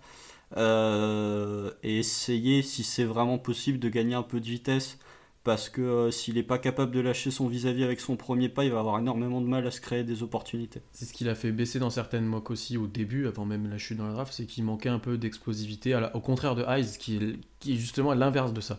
Euh, mm, peut-être mm, moins mm. gestionnaire, mais capable de se créer des choses et qui a été très bien mis en valeur euh, en Allemagne. Après, il y a juste le, tout dernier point, je, finis très vite. Le point qui me plaît le plus vraiment, c'est sa mécanique de shoot. Je trouve qu'elle est très très bien et que la transition entre l'Europe et la NBA sur le tir, je pense qu'il aura aucun problème à la faire. Pour, pour finir sur lui, peut-être son fit, je vais en parler un petit peu, c'est très intéressant, c'est un meneur d'assez grande taille, assez long, un peu à physique à lâcher en fait, hein, vraiment. Mais, mais euh, gestionnaire, capable de créer plutôt pour les autres au début, je pense, euh, ce sera surtout ça, qui est capable de jouer off-ball, qui a un tir à l'aise off-ball à 3 points ou sur ces choses-là, donc là-dessus, ça sera intéressant, il n'a pas besoin d'avoir tout le temps la balle en main, même s'il pourra jouer des pick and roll et tout. Euh, plutôt long, donc défensivement, comme tu as dit, il y a des progrès mais, à faire, mais il a un bon potentiel pour moi. Euh, non, c'est un, un, bon choix. Après, à voir ce qu'il donne en 34, je pense que le Thunder lui fait confiance. Je pense qu'il aura du temps de jeu. Son rôle, ça sera quoi Alors, c'est juste ça. C'est Pour l'instant, jusqu'à ce qu'il y ait George Hill qui, qui arrive, il a l'aide titulaire. Euh, on n'est pas à l'abri de signature d'un guard, on n'est pas à l'abri d'autres trades, on n'est pas à l'abri de choses. Nous, on est d'avis tous les deux, je pense, pour qu'il ait 15-20 minutes au début, qui s'adapte à l'NBA, peut-être qui gère le banc, ça peut être quelque chose d'intéressant pour lui, qui ce soit lui le, qui a la balle en main avec le banc et peut-être avec certains titulaires, euh, voilà, qui soit pas directement dans, le 5 majeur, où il sera peut-être moins, de responsabilité, moins présent, lui laisser un peu de, champ libre, euh, pas trop de minutes parce que ça pourrait être négatif par contre au début, il pourrait faire beaucoup beaucoup beaucoup d'erreurs et c'est pas un meneur à la Trayande qu'on peut laisser dire vas-y shoot fais n'importe quoi, de toute façon ça va au bout d'un moment ça va marcher, c'est pas ce type de joueur là. 15 minutes, c'est peut-être un poil bas quand même. Ouais, 18 euh, 18 Ouais, 20. 20 hmm. entre 20 et 22, moi je lui donnerais. Après, euh, le problème, c'est que l'effectif change tellement tout le temps que c'est impossible de savoir. Ouais, il y a 24 heures, on, était, on se disait, euh, il, va, bah, il va être starter au poste 1. Et pour le coup, je pense que vraiment, on va parler en off, mais on va y revenir après quand on va évoquer les autres trades. Mais mettre Malédo en starter au poste 1, c'est vraiment pas lui faire un cadeau. Euh, je pense que même s'il a, même s'il a déjà connu le haut niveau, mettre starter dans une équipe en reconstruction alors que tu as 19 ans, bon, faut peut-être le protéger un petit peu. Et que c'est pas un top choix, c'est pas un la Non, c'est pas un top choix, c'est pas la franchise, c'est pas ça. Voilà, c'est un second tour. Donc euh, je, je, préfère le garder. Après, euh, lui pour le coup, je pense qu'il jouera tout le temps avec l'équipe. Je pense pas qu'il fera de la G-League. Euh, surtout vu les manques qu'il y a au poste de guard. Après, à voir comment il va se développer, moi pour le coup, je, suis plus, plutôt confiant parce que je, vraiment, grosse éthique de travail. Euh, le fit avec Shea me paraît plutôt intéressant, même si les deux joueurs ont des similarités. Je pense que Malédon est beaucoup plus créateur que ce que Shea est en train de devenir. c'est surtout ça, ouais. Euh, et voilà, le, le, fit me plaît bien. Après, à voir. Euh, vraiment, je, préfère, euh, je préfère attendre et pas trop m'avancer sur le joueur parce que euh, même s'il est plutôt excitant, on va voir ce qu'il va donner sur le terrain. On n'est pas à l'abri, on ne sait pas ce qui peut se passer. Ça peut être une très bonne surprise, ça peut un peu moins mal se passer. C'est voilà. Et encore une fois, lui aussi est très jeune, ça va être du long terme. Ça va être du long terme. Je vois un très bon backup de Cunningham, mais Cunningham il peut jouer tout. Cunningham Non, c'est un poste 3. Un Il peut jouer 1, 2, 3. en fait, c'est un 3 qui peut jouer ballon. Enfin, c'est c'est un poste On aura le temps d'en reparler dès la draft 2021, mais il y a des sacrés, des sacrés spécimens. C'est pour ça aussi que ça a Ah, bah, le top 3 là. Le top 3. Cunningham, euh, Boston et euh, j'ai oublié le dernier et Jalen Green, Qui, va jouer à qui va jouer en J League regardez ce qui va se faire. Vraiment, ça vaut le coup d'être dans le top 3. en plus, eh, vous inquiétez pas, Kate Cunningham, il joue au Oklahoma State, donc euh, oui, vraiment... Il, a juste à changer, il prend sa valise, il, traverse la Il prend une station de métro, voilà. c'est vraiment, il, a, il fait 10 km à pied, il arrive à la Chesapeake, donc... Euh. Ouais. Et en 2022, c'est la même chose, il y a des sacrés spécimens aussi. Ah bah 2022, c'est peut-être la draft des Money Pays, donc... Euh. Mais, mais, mais, mais on s'égare, on s'égare un petit peu. Mmh. Donc voilà un peu pour Théo Malédon. On aura tous ces joueurs-là. Je pense qu'une fois que l'effectif sera stable, si on a le temps avant le début de la saison, on fera peut-être des petits articles scouting que vous pourrez retrouver sur notre site. Euh, on l'avait déjà un peu fait à l'arrivée de la draft, mais on refera un truc plus, plus dense avec peut-être aussi des sur Jérôme, euh, sur ce qu'on a obtenu de Phoenix ou certains joueurs. Voilà, donc euh, on vous invitera à lire ça sans problème. ensuite, on est au pick 34. Alors là, truc un peu plus sombre, les trades du second tour. Alors, on est monté dans le second tour, on a envoyé notre pick 53 plus un second tour de 2024 contre le 37 euh, qui devient vite Cressy, je crois qu'on dit comme ça, et Admiral Schofield, Cressy, ouais. Et Admiral Schofield de Washington, euh, c'est un petit rich pour Cressy, euh, c'est un joueur qui joue en Espagne très jeune, mais qui est blessé au genou, qui a un gros potentiel. Mais voilà, il y, a cette problématique. il s'est fait les croisés. Euh, oui, il s'est fait les croisés. Mais comme je t'ai dit, c'est pas la pire blessure maintenant, c'est moins la pire blessure maintenant. Non, mais les croisés, quand même, quand tu débutes ta carrière NBA, c'est pas ce qu'il y a de mieux. C'est pas idéal. Euh, c'est un joueur qui risque peut-être d'être staché, à voir s'il vient ou pas pour sa rééducation. À voir, voilà, on a peu d'infos sur lui. Lui aussi, peu d'occasions de le voir jouer. On va être honnête, on regarde pas euh, la Liga ACB toutes les semaines. Hein. Euh, on n'a pas eu trop le temps depuis non plus. Mm, non, Donc c'est une petite énigme, mais c'est un petit reach euh, à cet endroit-là. Et ensuite, Admiral Schofield, lui c'est intéressant. Euh, sophomore, euh, très gros cursus universitaire. Il avait fait le en entier, 4 ans. Il était dominant à la fin de son cursus universitaire. C'était un gros joueur. C'est un monstre athlétique au poste 3-4. C'est vraiment c'est un genre de football américain. Voilà. il a développé un petit tir. qu'il a, Angélique l'année dernière, il mettait plus d'une quinzaine de points. Il avait des bons pourcentages. Il dominait. Il n'a pas eu sa chance avec Washington voilà, c'est un joueur qui, aura peut-être du temps de jeu à voir ce qu'il donne, quoi. C'est un pari. À voir, à voir. De toute façon, euh, qui, perce, non mais qui perce ou qui perce pas, ça change pas. Voilà, qui sera sûrement en backup de Baisley selon qui a dans l'effectif. c'est pas un joueur qui a, on a d'énormes espoirs, mais ça peut être une bonne surprise en fait. Et ça peut être un joueur qui va faire des gros highlights par contre, ça, ça peut être euh, cool. ah oui, bah, bonjour. Bah, de toute façon, Amidou Diallo, Jalen Lecu, Admiral Schofield, euh, préparez-vous au top 10 tous les soirs, parce qu'en termes de Thomas, on va y aller. Oui, ça va être, euh, ça va être assez spectaculaire. On va rester sur ce qu'on connaît. Ça va être là-dessus. Euh, on perdra peut-être de 20 points, mais ça va être spectaculaire. Ah oui, ah bah là, ah clairement. Non, ce, trade, on va le passer vite, mais pas grand-chose à dire. C'est des seconds tours qui s'échangent. Un second tour 2024. C'est voilà, c'est des. Il n'y a pas vraiment à commenter. À voir, ça, peut être juste une bonne surprise. On, on avait peut-être besoin de joueurs à ce moment-là, et voilà ce qu'on va chercher. Là, on va aborder. Non, pas encore. J'allais dire on va aborder The Trade, mais non, parce qu'on va parler de Vincent Poirier qui, juste après la draft, Alors, avait. Vas-y. Vas-y. Non, euh, juste rappeler, euh, parce que si ça se trouve, dans un an, on se dira on est con, on l'a pas mentionné. OKC a signé Josh Hall euh, en non drafté. Oui, qui est, selon plein d'insiders, était le meilleur, enfin l'un des meilleurs joueurs non draftés qui était encore présent. joueur à Dort.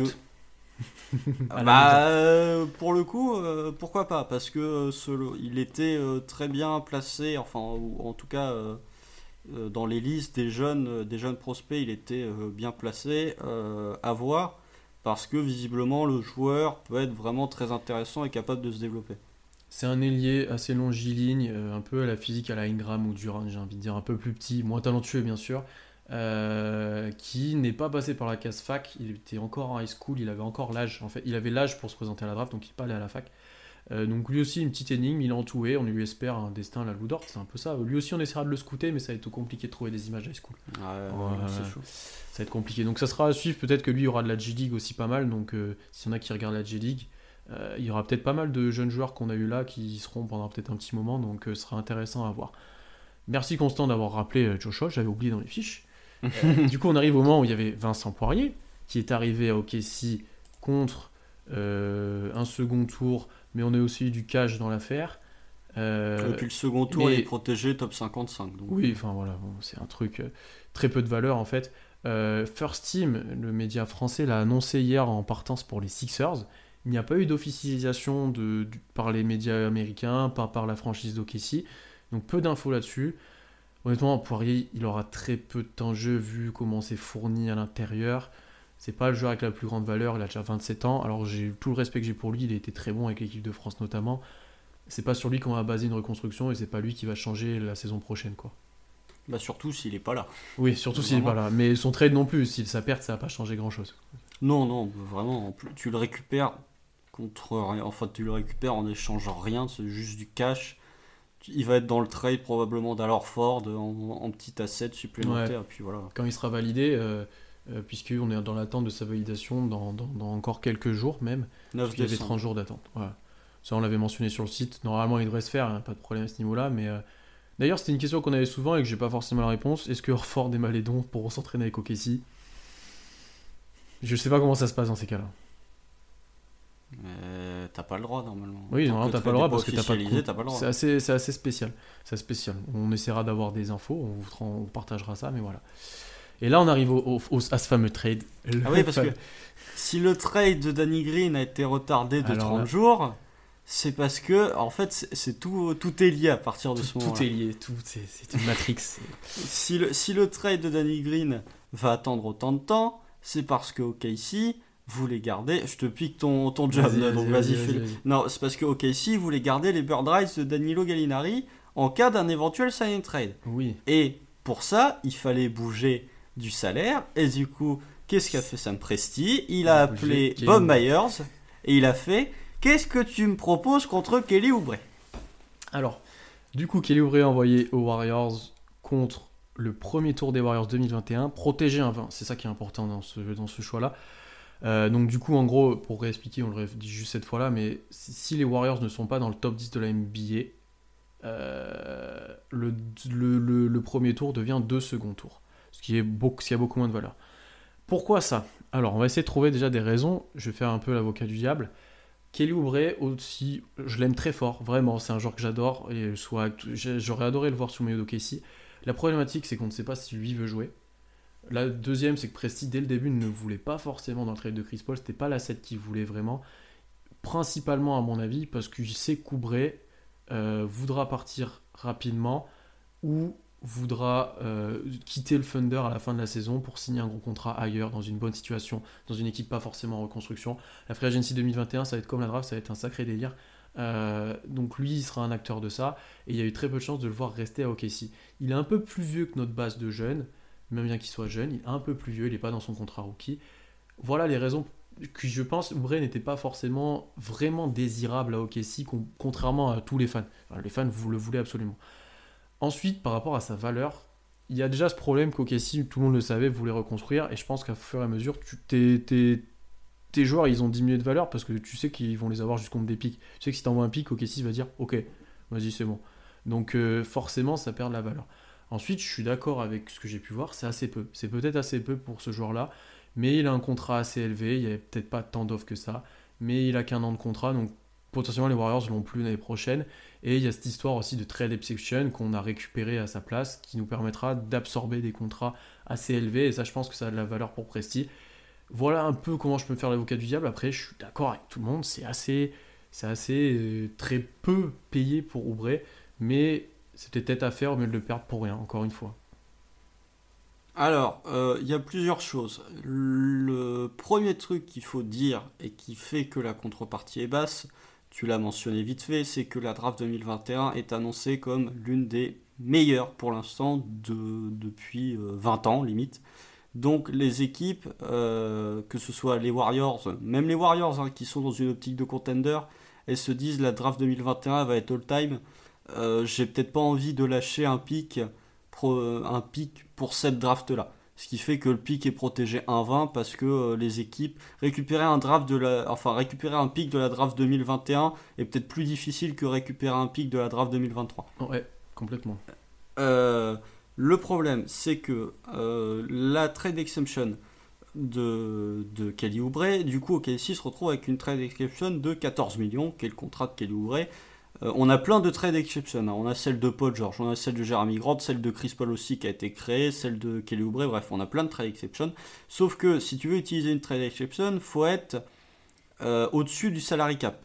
Ce que OKC n'est pas du tout en train de faire, OKC est en train de dégraisser. Euh, du coup, ta trade exception, je suis pas convaincu qu'elle serve à quelque chose. Et je suis d'accord avec toi sur le fait que Kelly Oubre n'allait probablement pas rester ou alors allait demander des gros sous et euh, quand tu es dans un processus de reconstruction, avoir un joueur qui te coûte une vingtaine de millions sur 4 ans, c'est peut-être pas ce dont tu as besoin. et que chez dès l'été prochain, dès prochain, va être éligible à une extension. Euh, après, le problème, c'est que j'ai l'impression que ce trade de Kelly Oubre a été fait dans une optique de garder les Bird Rights pour Gallo. Et je me dis que, sans spoiler, on sait ce qui est arrivé avec Gallinari. Euh, Kelly Oubre, t'aurais peut-être eu intérêt de le faire jouer, un petit peu, de le trader à la deadline. Hmm. Et pour le coup, t'aurais peut-être pu récupérer une contrepartie plus hmm. intéressante que ce que t'as récupéré là. Hmm. Encore une fois, je, suis d'accord avec toi. Après, on n'est jamais dans le bureau de Sam Presti, on sait jamais les offres qu'il y a, on sait jamais comment lui voit les choses. D'ailleurs, ça m'énerve un petit peu sur Twitter actuellement, d'ailleurs, ces genre de choses. Vous avez pu le voir, je pense, sur le compte. Euh, mais oui, je suis d'accord avec toi. Peut-être qu'il aurait gagné de la valeur, peut-être que. Voilà, c'est peut-être juste du salary dump où on voulait plus ce salaire-là, on voulait vraiment être sûr de passer sous l'attaque, toutes ces choses-là. C'est dur à expliquer. Ou alors est ouvré dès le début, il a dit Moi, je veux pas jouer. Ça se trouve, on le sait pas, mais il a eu Presti au téléphone, il a dit Moi, je veux plus être à OKC euh, au 1er décembre. Je pense pas que ce soit dans son intérêt de dire ça. Oui, je suis d'accord avec toi. Parce que quand tu arrives en fin de contrat, tu as plutôt intérêt justement. Je pense que Kelly Oubre se disait euh, pendant 6 mois, je vais avoir carte blanche, je vais pouvoir faire ce que je veux. Ok, si je vais avoir un gros salaire, que là, Warriors, il va se retrouver dans une situation où, ok, il va se retrouver dans une équipe qui va certainement aller dans le playoff, qui sera peut-être même dans le top 5 de l'Ouest, hein, parce qu'on parle du pic protégé 1-20.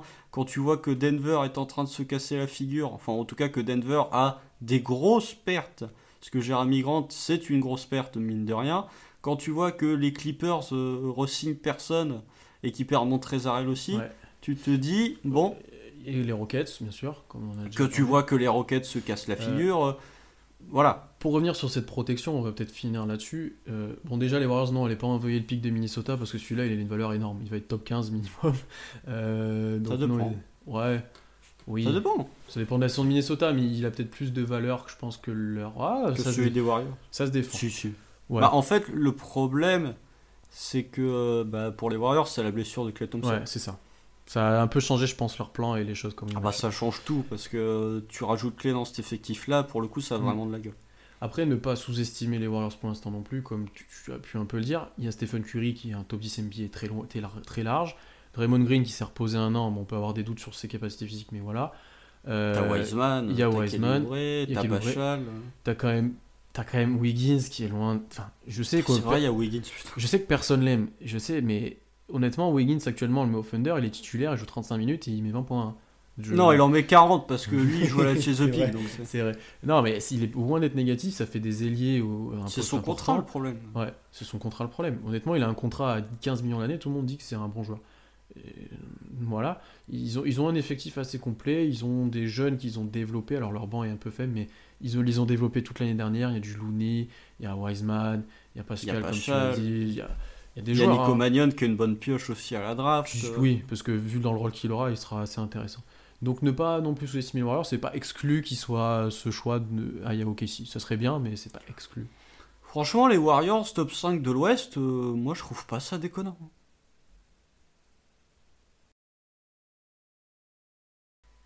j'ai un bug là sur la protection. Il est protégé. Ah, ah, ah. Oui, donc si les Warriors ont le pic, il faut que les Warriors soient nuls, enfin forts. Oui, c'est ça, il faut que ce soit. là. Oui, j'ai un bug, c'est la fatigue. C'est la fatigue des. Oui, oui. Faut, faut que le pic soit entre 20 et 30. Entre 21 et 30 même. oui, c'est 20, 20, ils restent chez eux. Et désolé pour mon petit bug, euh, c'est les trop de pics de draft, tu le piques. Même nous, on est fatigués au bout d'un moment. Ouais, donc voilà, merci Constant de m'avoir repris. Euh, voilà un peu sur ce trade-là qui a beaucoup fait jaser, qui a beaucoup euh, déprimé les fans. On arrive maintenant après la draft. Celui-là, c'était la journée d'hier. Donc, on vous invite d'ailleurs à lire notre nouvelle rubrique, les Daily Thunder Recap. On résume tout ça et les deux premiers sont très denses. sont très, très, très denses. On vous invite à lire ça. Euh, on arrive au trade de James Johnson. On va faire dans ce ordre-là. Qui, du coup, à peine arrivé, a été inclus dans un trade à 3 euh, il va aller à Dallas et nous récupère Trevor Ariza, Justin Jackson et des draft considerations, donc sûrement un second tour dans le futur. On l'a valorisé quand même, James Johnson, moi j'ai l'impression. Oui. Oui, oui, oui, tu l'as valorisé, tu récupères. Euh, pardon, tu récupères Trevor Ariza qui est un joueur qui va potentiellement séduire des franchises contenders, même si je sais absolument plus à combien est le salaire de Trevor Ariza, mais c'est pas grave. et tu récupères Justin Jackson, qui est un ailier qui peut, qui a 25 ans, qui a pas forcément beaucoup de potentiel, mais qui reste quand même relativement jeune, qui a montré deux trois choses intéressantes entre Dallas, enfin à Dallas. Après, bon, tu dis, tu vires le salaire de James Johnson tu vires aussi un spot à l'intérieur parce que euh, James Johnson, c'est plutôt un poste 4 qu'un poste 3.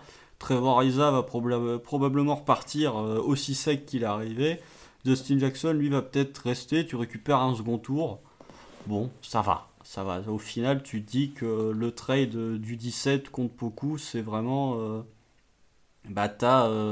t'as. Attends. T'as beaucoup. Trevor Ariza, Justin Jackson un second tour, à voir ce que deviendra Ariza, tu peux te retrouver dans une situation où ça va. Où ça va, où tu as eu pas mal de, de, choix de draft, encore une fois, hein, mais en échange de, pas grand-chose. Hein. Parce que Johnson, il n'aurait pas donné grand-chose, un an de contrat, comme tu as dit, assez cher. Ça aurait été un backup de Beasley. Bon, il aura appris à se battre, mais... ah oui, ah bah pour le coup, on aurait gagné toutes les bagarres. On n'aurait pas gagné de match, mais vraiment les bagarres... Steven Adams, si tu gagnes Johnson, c'est pas mal. Comme Steven Adams, s'il se bat pas, lui, il retient les gens, c'est hmm. tout. Alors après, en termes de salaire, euh, où on est du salarié cap et tout, on est incapable, je pense, de vous dire parce qu'il y a tellement de on mouvements, tellement.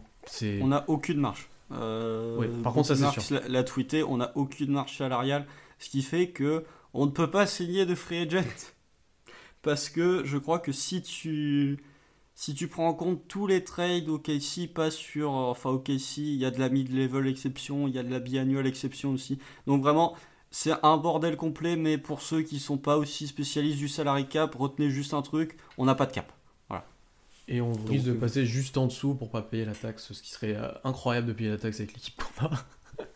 mais euh, non, on n'a pas vraiment de marge. Hein. Vous attendez pas à avoir des signatures de 40 millions sur 3-2 ans. Hein. De toute façon, il n'y a plus de. Il y a plus D'ailleurs, il y a très peu de meneurs. Hein. Ceux qui attendent un guard ou un meneur à la free agency, on va en parler après. Il y en a très très peu qui restent. Vraiment. Non, parce que Fred Van vient de signer à Toronto. Donc, euh, Ouais, ouais, donc. Il reste Harry Giles, s'il vous plaît. Bon, on n'a même plus les sous pour Giles. Ensuite, je vois qu'il y a débat sur on est en dessous de la taxe et tout. Euh, ça, je, l'estimation, moi, je l'ai pas. Si on est en dessous de la taxe, mais on est, on est entre dans le, dans le palier on est au-dessus du salary cap et en dessous de la taxe. Voilà. C'était le. C'était, je sais pas si c'était l'interrogation, mais et non, on n'aura pas les sous pour prendre Harry Giles. Je vois déjà, on sait qu'on veut, on veut prendre Harry Giles, mais on n'aura pas les sous pour. Non, parce que euh, le temps que les trades soient officiels, de toute façon, la free agency sera passée. Donc, euh. Ah oui, je comprends. En fait, hmm. Pour l'instant, on, a des sous, mais le problème, c'est que si tu signes un free agent, au moment où il faudra officialiser les trades, ce sera plus possible parce que du coup, il y aura des problèmes de salaire. Hmm. Donc, on est un peu bloqué actuellement. Euh, ensuite, on arrive au dernier trade effectué, celui un peu crève-cœur de Steven Adams. Euh, donc Steven Adams est inclus dans le méga deal de Drew Holiday au, au Bucks. C'est un truc à quatre équipes. Euh, il y a des, choix dans tous les sens, des joueurs dans tous les sens. Concrètement pour OKC, qu'est-ce qui s'est passé? Adams est parti au Pelican contre premier tour 2023 de Denver. De Denver de Denver, c'est ça. Deux second tours 2023-2024, ça je crois que c'est d'autres équipes, c'est Minnesota et Brooklyn si je ne me trompe pas, quelque chose comme ça. Mais alors bon, on y apporte peu de valeur. C'est des second tours. C'est des second tours. Euh, ensuite, on a appris tout à l'heure, Georgie et Darius Miller sont aussi euh, du trade. Voilà. Donc avec Georgie et Trevor Ariza, on a deux vétérans pour l'instant. Bon, Ariza risque de partir. Georgie, on va en débattre là, je pense tout de suite. Euh, et comme il a été mentionné ensuite par John Hollinger, c'est toi qui l'as signalé, les Pélicans sont peut-être obligés d'envoyer un autre joueur dans le deal. Est-ce que ça sera récupéré par nous ou pas? On ne sait pas.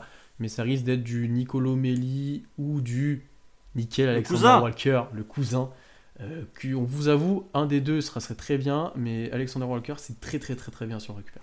Bah, en fait, juste pour euh, expliquer pour ceux qui comprennent pas, euh, ou pour ceux qui suivent pas aussi, parce que ça arrive qu'il y ait des gens qui suivent pas autant que nous, euh, Steven Adams a un salaire de 27 millions, et dans son salaire, il y a une clause de trade kicker. Le trade kicker, c'est quoi? C'est si vous êtes transféré, vous avez 15% de votre salaire qui est augmenté. En gros, votre salaire est augmenté de 15%. Euh, c'était le cas par exemple avec Russell Westbrook l'année dernière quand il a été tradé aux Rockets. Pour que le salaire soit, enfin pour que les salaires matchent, il faut que euh, les joueurs refusent leur trade kicker. Donc demander aux joueurs de, de s'asseoir sur 2,5 millions pour le cas de Steven Adams ou peut-être même 3 millions, euh, je suis pas sûr qu'ils soient totalement d'accord. Ce qui fait que selon John Hugger, qui est le spécialiste du salary cap, il manque 3 millions. Les Pélicans doivent envoyer 3 millions. Euh, que ce soit à nous, je pense que ce sera à nous de toute manière. Euh, les Pélicans doivent envoyer 3 millions de salaire. Ce qui fait que il y a deux options possibles, euh, comme l'a rapporté John Uyghur, c'est soit Nicolo Melli, soit Nickel Alexander Walker. Le choix est vite fait. D'un côté, vous avez un poste 5 à 28 ans. De l'autre côté, vous avez le cousin de Shea qui a été drafté 16e l'année dernière, 17e. Faut qui a été drafté le temps de 20 l'année dernière, qui est un arrière qui peut se développer. Et du coup, si tu te retrouves dans une situation où, en plus de Steven Adams, tu récupères, enfin, contre Steven Adams, tu récupères un first round, ce qui, je pense, comme toi, comme pour moi, comme pour tous les fans d'OKC, était plutôt inespéré. Tu récupères un first round, George Hill et Nickel Alexander Walker. Pour le coup, on peut critiquer le trade de Kelly comme on veut. Celui-ci, il est vraiment, vraiment très bien. et même si on récupère pas le cousin. Oui, ouais, ce que j'allais dire. Déjà pour moi, alors Adams, il n'a pas une valeur folle. Hein. Et d'ailleurs, tous les fans là qui pleurent un peu son départ, c'était les premiers, je pense, à, le critiquer en playoff la, la, fin de l'année dernière. Donc, euh, honnêtement, c'est un bon joueur. Il était peut-être un peu surpayé, mais c'était un bon joueur NBA, mais sa valeur, du coup, n'était pas forcément très, très, très, très, très élevée. Euh, du coup, le fait qu'on récupère tout ça, qu'on récupère des choix de draft, qu'on récupère George Hill, un potentiel vétéran, pour le coup, George Hill, c'est presque le profil parfait s'il reste à OKC pour développer les joueurs sans prendre trop de temps de jeu, sans prendre trop de responsabilités. Il est vraiment bien dans cette optique-là. Euh, T'as pas récupéré le contrat d'Eric Bledsoe en plus. Oui, voilà, ce qui aurait été, pu être un peu plus chiant, donc c'est vraiment positif dans cette optique-là. Et d'ailleurs, George Hill, je vois même dans le chat là, il, voilà, il serait vraiment très bien là-dedans. Il peut jouer en spot-up, il est vraiment très bien. Et, et si en plus il y a un, premier tour de l'année dernière, un bon rookie, parce que même Mehdi c'est un très bon rookie, on a beaucoup parlé du cousin, mais Mehdi c'est un très bon rookie, plus Darius Miller, comme le dit Morgan, euh, ça commence à être vraiment pas mal pour Adams. Hein, vraiment, on voit qu'en fait, on s'est faufilé dans ce trade pour essayer de récupérer des choses et que c'est plutôt cool ce qu'on a eu en contrepartie. Hein. Celui-là, honnêtement, il est vraiment gagnant. Hein. Celui-là, ça va. Après. Euh, Sachant qu'Adams était en fin de contrat, allait sûrement partir après, on l'aurait pas payé, qu'on avait pas mal de pivots euh, Orford, plus beaucoup déjà à développer. voilà, il y avait pas mal d'incertitudes dans cette optique-là. Oui, je suis d'accord. Après, euh, récupérer un first round plus Darius Miller. Darius Miller, pour le coup, euh, on l'a récupéré juste pour équilibrer les salaires, parce que c'est un bon joueur, mais c'est quand même fait le tendon d'Achille l'année d'avant.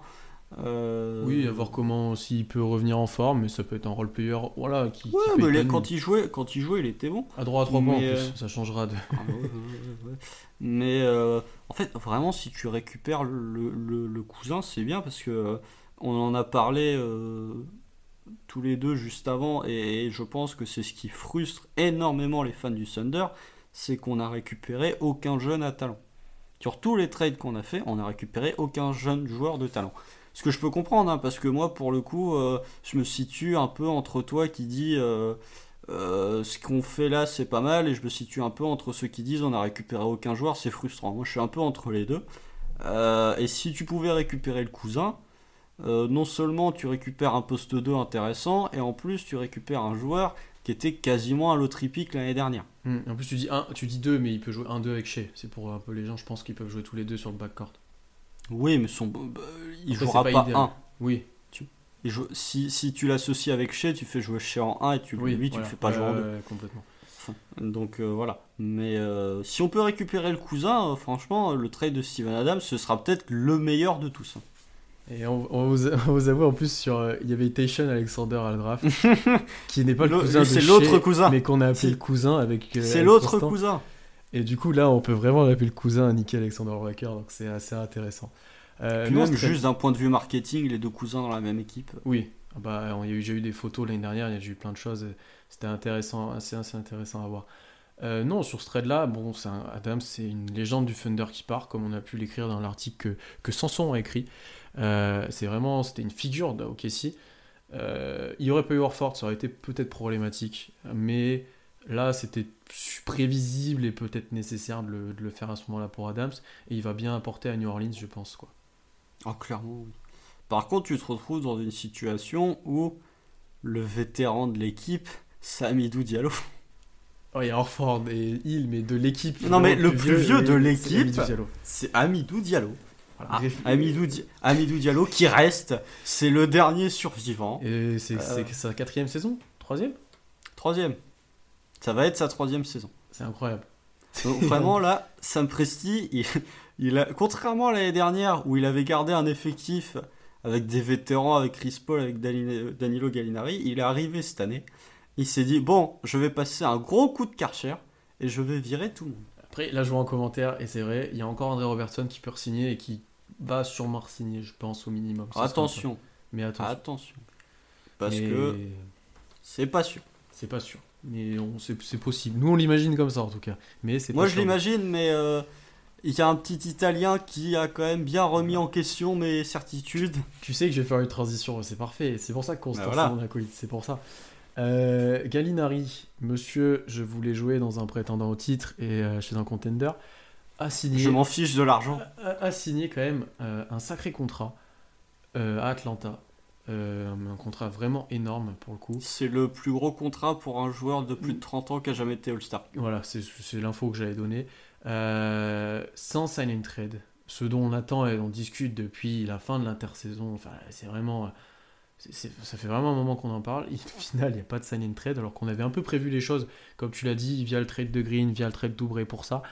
Euh, Gallinari a choisi d'aller à Atlanta sans sign trade parce qu'ils avaient le cap pour le faire. Euh, bon, rien à dire, il a décidé ça, voilà, il nous l'a fait, pas à l'envers, mais c'est... Qu'est-ce que tu veux dire de ça? On est, je crois qu'on commence à être habitué aux joueurs qui se barrent, qui se barrent un peu de manière euh, pas très classe à la free agency. Après Gallinari, bon, et en soi, le regret que tu peux avoir, c'est que tu avais un deal qui était fait avec Miami à la trade deadline et qu'il n'a pas été envoyé. Euh, mais t'aurais gâché la fin de saison. Est-ce que bon. Ouais, mais t'aurais pas on a, on a, des trucs de tellement mis de valeur dans le moindre joueur, le moindre tour de draft euh, que de, de tu vois qu'on avait, que ce soit Adams, soit Schroeder, tu vois, on a mis de la valeur partout. Que bon, il y a un, on n'a pas réussi. Voilà, c'est. Oui, mais le problème, c'est qu'il y en a un où t'as pas réussi, mais du coup, ça a une influence sur euh, Kelly Oubre ça a une influence sur euh, Malédon et Orford qui seront pas là pour le début du training camp. Oui. Tu vois, c'est pas la situation la plus idéale de débuter un training Après, pour le trade de Miami, je vois que ça réagit pas mal. Oui, en fait, Gallinari était un peu gourmand en termes de longueur de contrat et je pense qu'OKC était gourmand en termes d'assets qu'il voulait récupérer. Non, je pense que le deal était fait. Toi, tu penses que, c'était fait, toi? Je pense que c'était fait, mais comme Miami et Gallinari ont pas réussi à avoir. À se mettre d'accord. Euh, à se mettre d'accord, le hmm. deal a été annulé. Qu'en fait, le deal était prêt, mais que le contrat de Gallinari n'était pas acté et n'était pas mis d'accord. Tu vois, ce que, ce que Miami a fait quand ils ont tradé Igodala, c'est qu'ils l'ont tradé en disant on te trade et on te prolonge dans la, foulée. Dans la foulée. Ce qu'ils n'ont pas réussi à faire avec Gallo, donc du coup ils sont retirés. Sur, la, sur la durée, ouais. Ce qui est pas classe pour Gallinari, en fait, c'est que dès la fin de saison, déjà il a mis le truc euh, en attente d'un nouveau, nouveau départ, je sais pas quoi et tout. Alors qu'avant, il, a fait des, euh, alors qu'avant il a fait des grandes déclats qu'il adorait au KC, etc., qu'il voulait peut-être rester, voilà. Il voulait partir chez un contender, il a assez mentionné, je pense que c'était compréhensible. Il va à Atlanta. Alors certes, ils ont fait des bonnes choses, mais. Atlanta, ça devient solide. Ça devient solide, ils seront en playoff à l'Est, je pense. Oh oui. Mais, euh, mais voilà, en fait, oui, ils nous devaient rien, mais c'est pas. En fait, c'est pas. Il aurait pu dire, ok, je rends un petit peu ce qu'ils m'ont donné, parce que Gallinari, on a augmenté sa valeur hein, euh, l'année dernière, hein, parce qu'avec le temps de jeu qu'il a eu, le rôle qu'il a eu, il a augmenté sa valeur. Je pense qu'il a eu une très bonne année, il n'a pas été blessé, il y a eu pas mal de choses. Il nous devait rien, il aurait pu partir un peu mieux. Euh, voilà, par exemple, il euh, y a, d'autres joueurs qui l'ont fait. Hein. KD en partant de Golden State l'a fait. Bon, il y avait d'autres problématiques de salaire. mais il y avait la problématique d'Angelo Russell aussi. C'est le mauvais exemple, c'est mauvais exemple KD. Mais par exemple, Hayward, de ce qui est en train de se faire à Indiana, il y a pas mal de choses comme ça.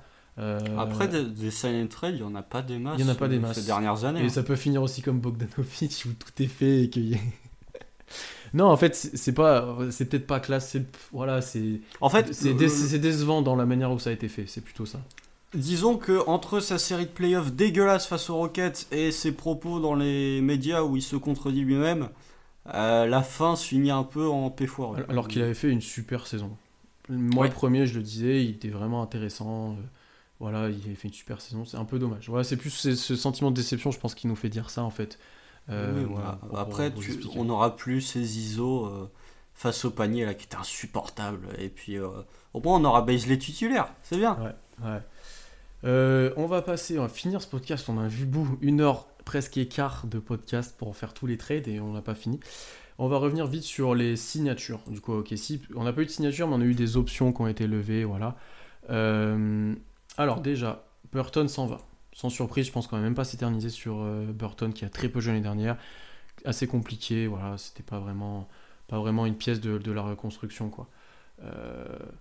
ensuite, Diallo, oui Oui, là je sais que là. Je, te laisse dire, mais on a pris sa team option à 1,6 million et il sera dans les On l'a pas tradé Et il reste, il reste, il risque d'avoir euh, un très, un, bon rôle.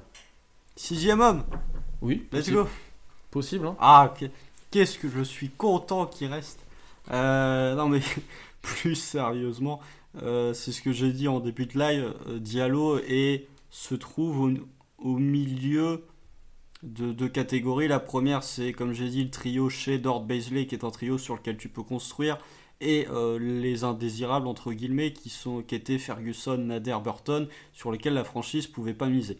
Euh, Diallo, je pense que sa team option, c'est. De toute façon, tu coûtes 1,6 million, donc tu coûtes rien. On te laisse un an pour faire tes preuves. Là, pour le coup, Diallo, il va avoir une préparation, pas de blessure. Il va avoir carte blanche pour faire ce qu'il veut. Ça va être super. Ça va être, par contre, ça va être un bordel. Hein. ça, va être, ça va être super. Il va tourner en 12-8, ça va être super.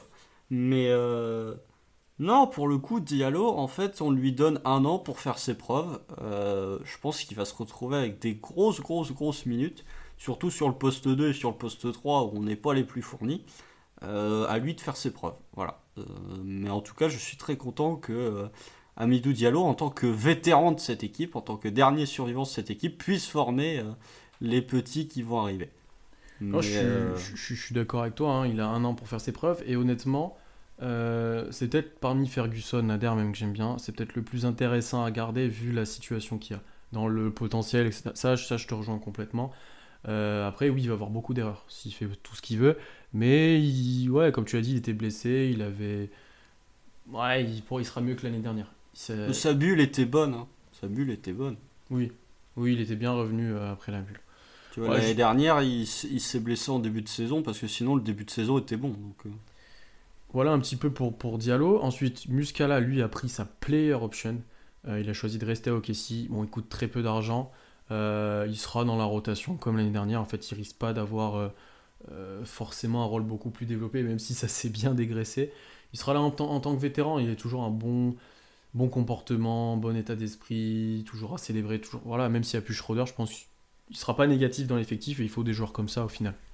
Oui, oui, oui, oui. Et puis il fera jamais, euh, il fera jamais euh, son, il va jamais créer de problème, euh, il sera là, il mettra 2-3 3 points. Il va pas tirer la couverture à lui. Euh. D'ailleurs, c'est un point pour Oubré, peut-être que Oubré aurait trop tiré la couverture à lui pour un prestige. C'est peut-être un point que j'ai oublié de dire tout à l'heure, j'avais pensé, mais tu vois ce que je veux dire? Il aurait peut-être été bah, il aurait représentation. Il aurait peut-être euh, été celui qui aurait pris le plus de tirs dans l'équipe, ce que t'as pas forcément envie. Voilà, exactement. Exactement. Et voilà, après, dernière signature, Yurt 7 en Exhibit 10 non drafté, euh, un pivot encore une fois, qui va être testé, donc on en dira plus quand il aura signé, mais ce sera quelqu'un de fin de rotation. On arrive à une heure et quart. On s'était dit une heure et demie avec Constant, donc si vous avez des questions, je sais qu'il y en a eu pas mal depuis le début, on a pas mal de gens plus que d'habitude, donc merci déjà de nous avoir suivis. Si vous avez des questions, c'est le moment. C'est, allez-y, dans le chat. Je vais euh, chercher mon chargeur en attendant vas mon ordi décède. Je, je, suis aux aguets. Euh, en attendant, je vous invite comme d'habitude, à vous abonner partout sur les plateformes d'écoute pour le podcast et pour les lives, du coup, qu'on met en replay en audio et en vidéo sur YouTube. Il sera en... fait, vous pouvez le voir directement sur Twitter une fois qu'il est fini. Euh, et après, sur YouTube, un tout petit peu plus tard, le temps que je upload la vidéo, c'est assez chiant que je fasse un peu, que je remette bien, que ça soit beau. Euh, et en audio euh, demain aussi. Donc abonnez-vous partout pour suivre tous nos podcasts. Allez sur notre site internet pour voir tous les articles. Notre nouvelle rubrique Daily Thunder Recap où il y a tout qui est résumé le matin. Euh, des articles de scouting, des articles euh, d'adieu aux joueurs, pas mal de choses. des adieux, il y en a pas mal en ce moment. Des adieux, il y en a pas mal en ce moment. non, voilà, allez suivre ça, on grandit de jour en jour. Donc, merci à vous de nous suivre. alors, les questions, ça y est, Constant là. Ah Pierre, Poku ou Libron? Bon, beaucoup. c'est Morgan, c'est Morgan, notre admin du compte, qui nous demande, donc euh, c'est pour ça. Euh, vous pensez qu'on qui va signer? Eh bien, comme on l'a dit, on n'a pas tant de marge que ça, donc c'est assez dur de dire. Alors, on a dit Robertson peut-être. Moi, j'y avais du Queen Cook qui m'intéresse en tant que guard. Après, à voir qui on garde ou pas, encore une fois, mais c'est assez dur d'estimer ça. T'as des idées, toi, Constant Bah, quand tu vois le nombre de joueurs qu'on a, oui, on peut pas signer. Euh, ouais. On peut pas signer plus de joueurs, puisque quand j'ai fait le point sur l'effectif hier, on était déjà à quasiment la quinzaine de joueurs. Là, on a lâché. On a récupéré 4 joueurs, on en a lâché 2, si je dis pas de bêtises. Donc on est déjà avec un roster quasi complet. Donc, euh, et, la, et la liste des free agents s'amenuise de jour en jour. Euh, d'ailleurs, même pendant qu'on enregistre, il y a eu Neto qui a signé Portis à Milwaukee, il y a eu des trucs assez improbables. Ouais, il y a, y a DJ euh, Augustine à Milwaukee. Ouais, voilà. Donc il y a des joueurs qui s'en vont. Donc euh, nous, on n'a pas forcément, on n'est pas, on peut pas le faire maintenant, on doit attendre et les joueurs s'en vont. Donc c'est pas exclu qu'il n'y ait pas presque pas de signature, voire zéro. Il y aura Robertson, puis voilà. Vous pensez qu'on va finir combien à l'ouest? 15 15 Honnêtement, hein, l'ouest, à part les Kings qui sont mais encore euh, ils ont Fox qui a ils ont ils ont des ils joueurs. ont Bagley ils ont Barnes ils ont ils ont plus de talent que nous actuellement. Ils ont plus de talent que nous. Euh, les Spurs qui nous on met peut-être hors playoff mais qui ont une équipe bien plus compétente que la nôtre. Ah oui. Bien plus complète. Euh, les Wolves personne... va devenir meilleur Phoenix j'en parle pas non, a personne il y a personne Houston même si ça pète tout ils vont garder vu comme c'est parti une superstar ou un gros joueur non non il y aura personne actuellement on est 15 et c'est pas plus mal. Par contre, on sera peut-être pas dernier de la NBA parce que de l'autre côté, Détroit fait peut-être pire que nous. peut-être, peut-être. Je sais pas parce que euh, Derrick Rose, Kylian Hayes, Sekou, Blake Griffin, Derrick Rose, Jeremy Grant. Non mais pour l'instant. Ouais, pour, l'instant, pour l'instant. Oui. Plus, euh, non, ils ont drafté Kylian, ils ont drafté Sadik Bey, ils ont drafté Isaiah Stewart de mémoire. Euh, ils ont signé Jalil, bon voilà, ils ont signé non, les Son Plumy. Ouais, mais Son Plumy, Son Plumy qui est pourri, qui est pas. Ils sont quand même allés du côté de chez Denver, ils ont fait excusez-moi, on peut vous prendre toute votre rotation intérieure sauf Jokic? Incroyable. Incroyable. Euh, Malédon, on garde. Euh, oui, pourquoi on le garderait pas? Je ne ah comprends pas la question, mais je pense qu'il va venir et qu'il va jouer, honnêtement.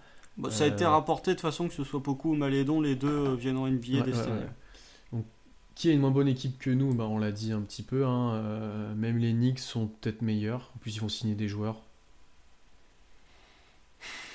Je suis pas convaincu. Hein. Non, les Knicks sont peut-être pas meilleurs. Mais ça va voir qui, à voir qui ils signent. C'est juste ça. Non, et puis tu as aussi l'optique de te dire euh, nous, on joue à l'ouest. Oui, on va perdre plus de matchs, mais on sera peut-être meilleur. On va perdre plus de matchs. Hein. Effectivement. Euh, Surtout quand tu vois le nombre d'équipes, tu peux te dire nous, on peut perdre des matchs en fait sans être médiocre. C'est juste qu'il y a tellement de bonnes équipes à l'ouest que ça va être compliqué de, gagner des matchs. Oula, mais on a plein de questions en fait. J'avais pas, pas fait défiler les commentaires. Euh, pour l'instant, le 5, c'est Hill, SGA, Dort, Baisley, Orford. Oui. avec Malédon en sortie de banc, beaucoup en sortie de banc, Amidou.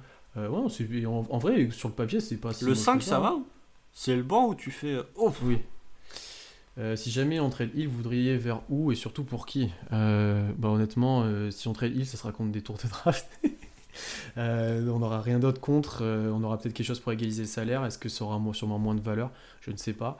Je pense qu'on peut le trader aux Clippers, par exemple. Contre quoi? Ils ont déjà lâché Ouais, c'est ça le problème. Landry Chamette, pour le coup, là, ça m'a. Non, en fait, j'essaie de réfléchir, plus en équipe qui serait intéressée. Euh, les Clippers pourraient. Georgie, les Clippers ouais. Ils avaient envie d'un meneur. On parlait de Rubio.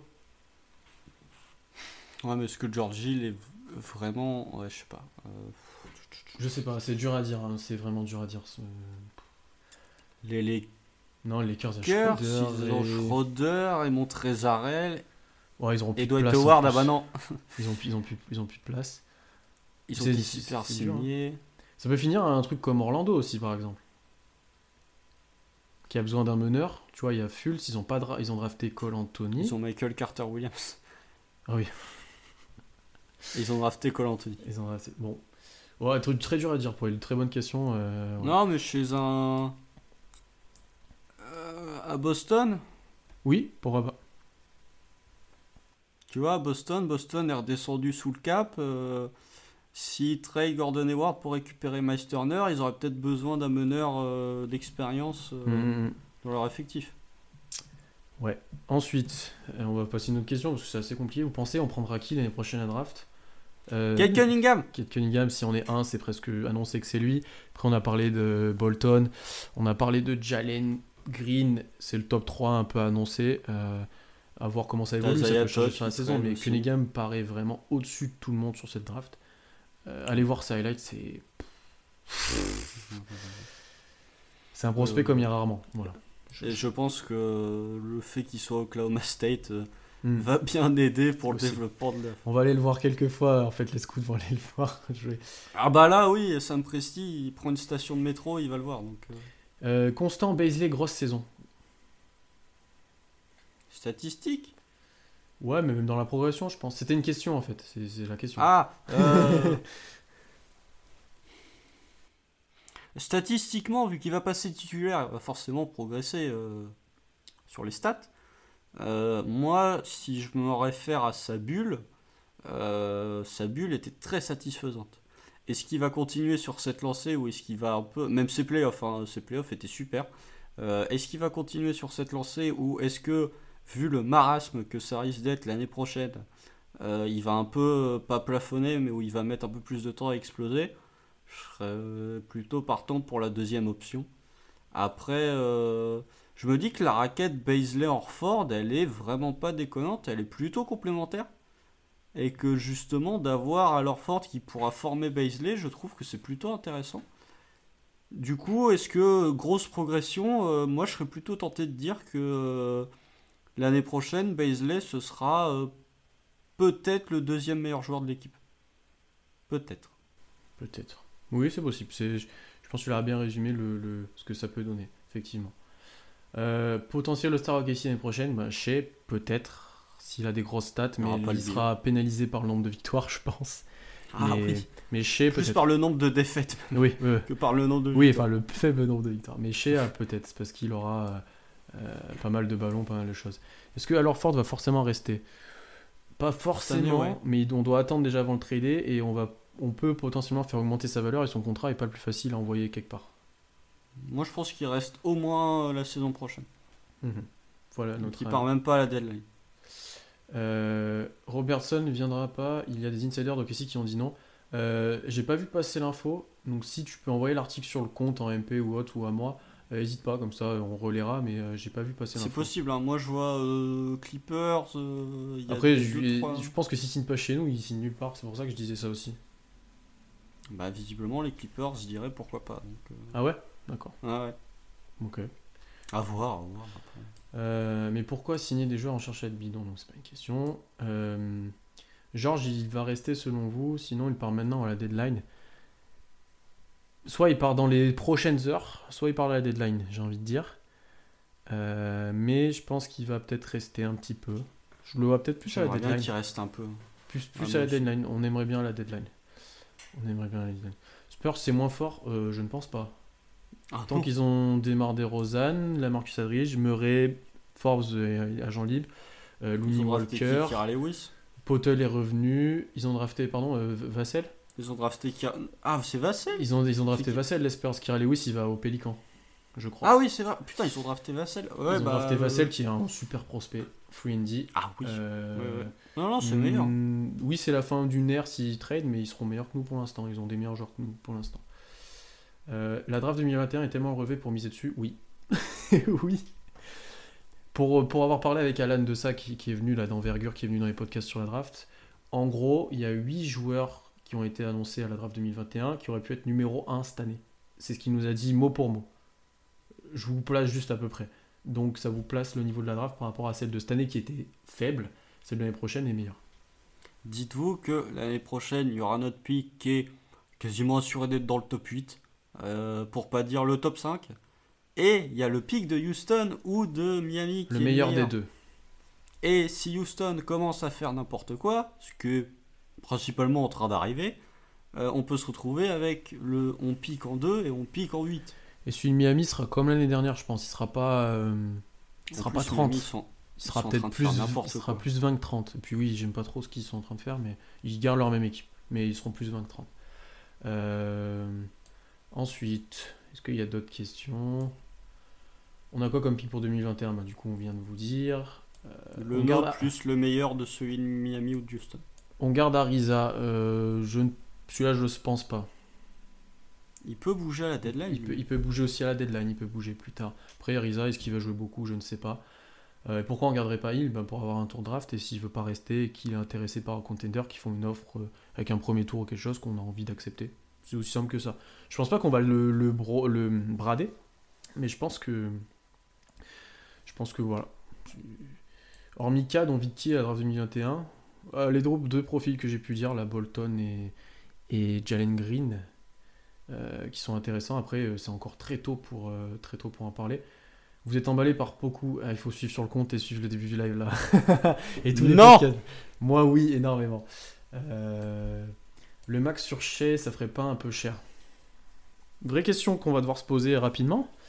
Euh, Petit marché, t'es obligé. Mais oui, ça paraît être presque obligé parce que. Euh, tu peux faire un truc à la Diron Fox où tu un ça. files pas le bac, c'est où tu mets des, des, conditions. des clauses, genre si t'es All-Star, euh, t'as tant de prix. Ouais, je pense que c'est la meilleure solution, mais je pense qu'il va falloir aligner de l'argent, vu ce qu'a eu Fox par exemple, euh, il va falloir donner de l'argent, ouais. ouais, ouais. Est-ce qu'il va apprécier de jouer quelques années dans une équipe qui tank? Déjà pour l'instant il n'a pas le choix. Regardez non, après, est-ce qu'il va apprécier? Je pense qu'il est il peut se dire que ça peut être sa future équipe où il a un rôle extrêmement important. Là, il va avoir beaucoup de ballons. Il est avec des jeunes, je pense qu'ils sont, je pense qu'ils sont potes tous. Hein, si vous les suivez sur Instagram, c'est assez drôle. Euh, je pense En fait, oui, vas-y. Chez peut être content s'il voit que plus les années avancent, plus il y a une progression.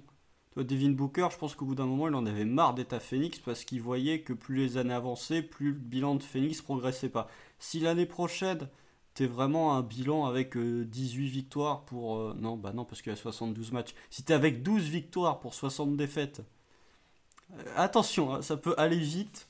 bref, non mais bref, si tu te retrouves avec dans, le bottom 5 des bilans NBA, mais que l'année d'après, bah, tu gagnes plus de matchs, je pense que Shea va être content de voir qu'il y a une progression. Que si tu vois, si Shea voit pendant trois saisons d'affilée que au niveau du bilan euh, victoire-défaite, ça bouge pas, là pour le coup, il pourrait être frustré. Mais je pense que Shea euh, a bien compris que euh, s'il veut une équipe compétitive, il y a forcément y avoir au moins un, voire deux ans où OKC devra être l'une des pires équipes NBA. Mmh, mmh. on nous demande les postes plutôt pour la draft 2021. Euh, c'est des trois. C'est ça qui est super intéressant. Oh oh oh. Oui, je sais, ils l'ont annoncé dans le chat aussi. on va en parler tout de suite.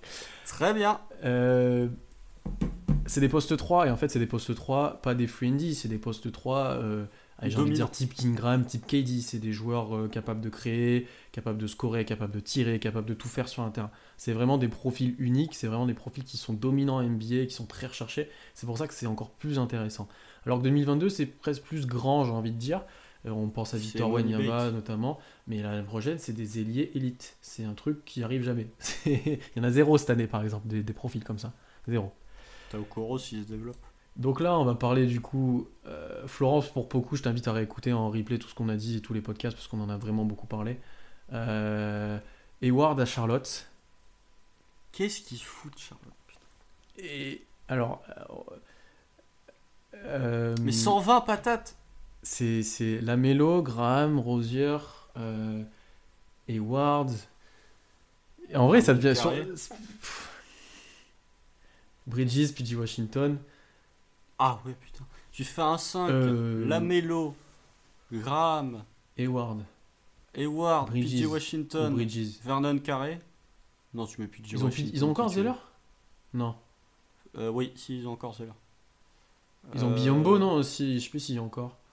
J'ai du mal avec leur équipe, ils ont changé. Non, mais le, le, le, pivot, je dis, Vernon Carré, là, qu'ils ont drafté de Duke, euh, pour le coup, lui, c'est un joueur de NBA. Ouais, ouais, ouais. ouais.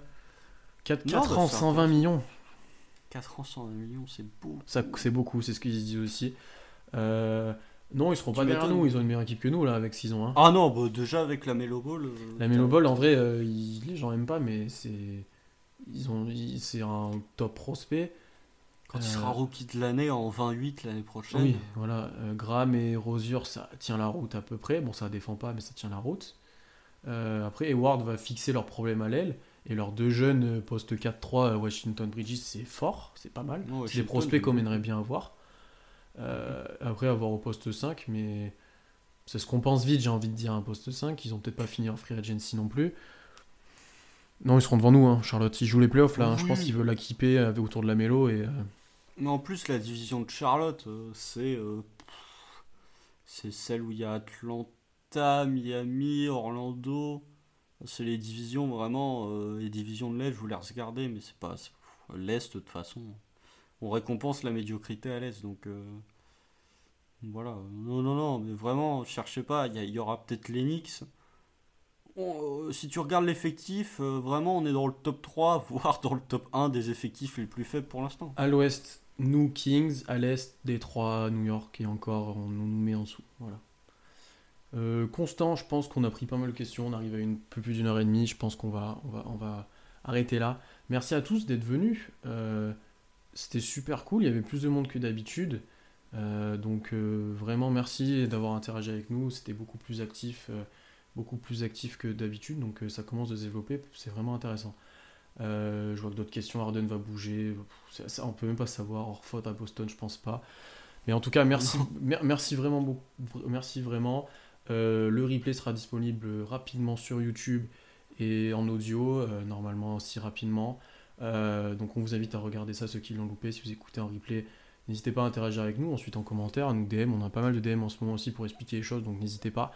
Allez suivre ce qu'on fait sur notre site web. Si c'est pas en favori, mettez-le en favori. Il euh, y a pas mal de gens qui disent qu'on fait les, les, recaps de chaque journée, les articles, donc ça fait plaisir. Et allez suivre le compte. Allez suivre le compte. Ah, Florent, sur Twitch, c'est une question que je me pose moi. On va voir. Mais pour l'instant, on a beaucoup d'abonnés sur Twitter, donc on en profite. Mais euh, effectivement, on aurait plus de, de moyens. Et je sais pas si on peut télécharger les vidéos de Twitch. Si vous savez, si vous avez des conseils techniques. D'ailleurs, c'est ce qu'on parlait au début de live. N'hésitez pas à venir. Parce qu'on galère un petit peu avec cette vidéo. Euh, mais voilà, ça permet de vous parler. Donc euh, allez suivre ça. N'hésitez pas aussi sur les podcasts avec 5 étoiles à commenter. Donc euh, ça, pourrait être cool. Ça pourrait être cool. Il me dit oui tu peux. Ah bah on va y réfléchir clairement. Twitch, live Twitch et replay YouTube. Ok. Je, je peut-être que j'enverrai un message si j'ai besoin, Florence, si tu t'y connais, mais on, on va discuter de ça et voilà. Merci à tous et à bientôt. Salut. Salut.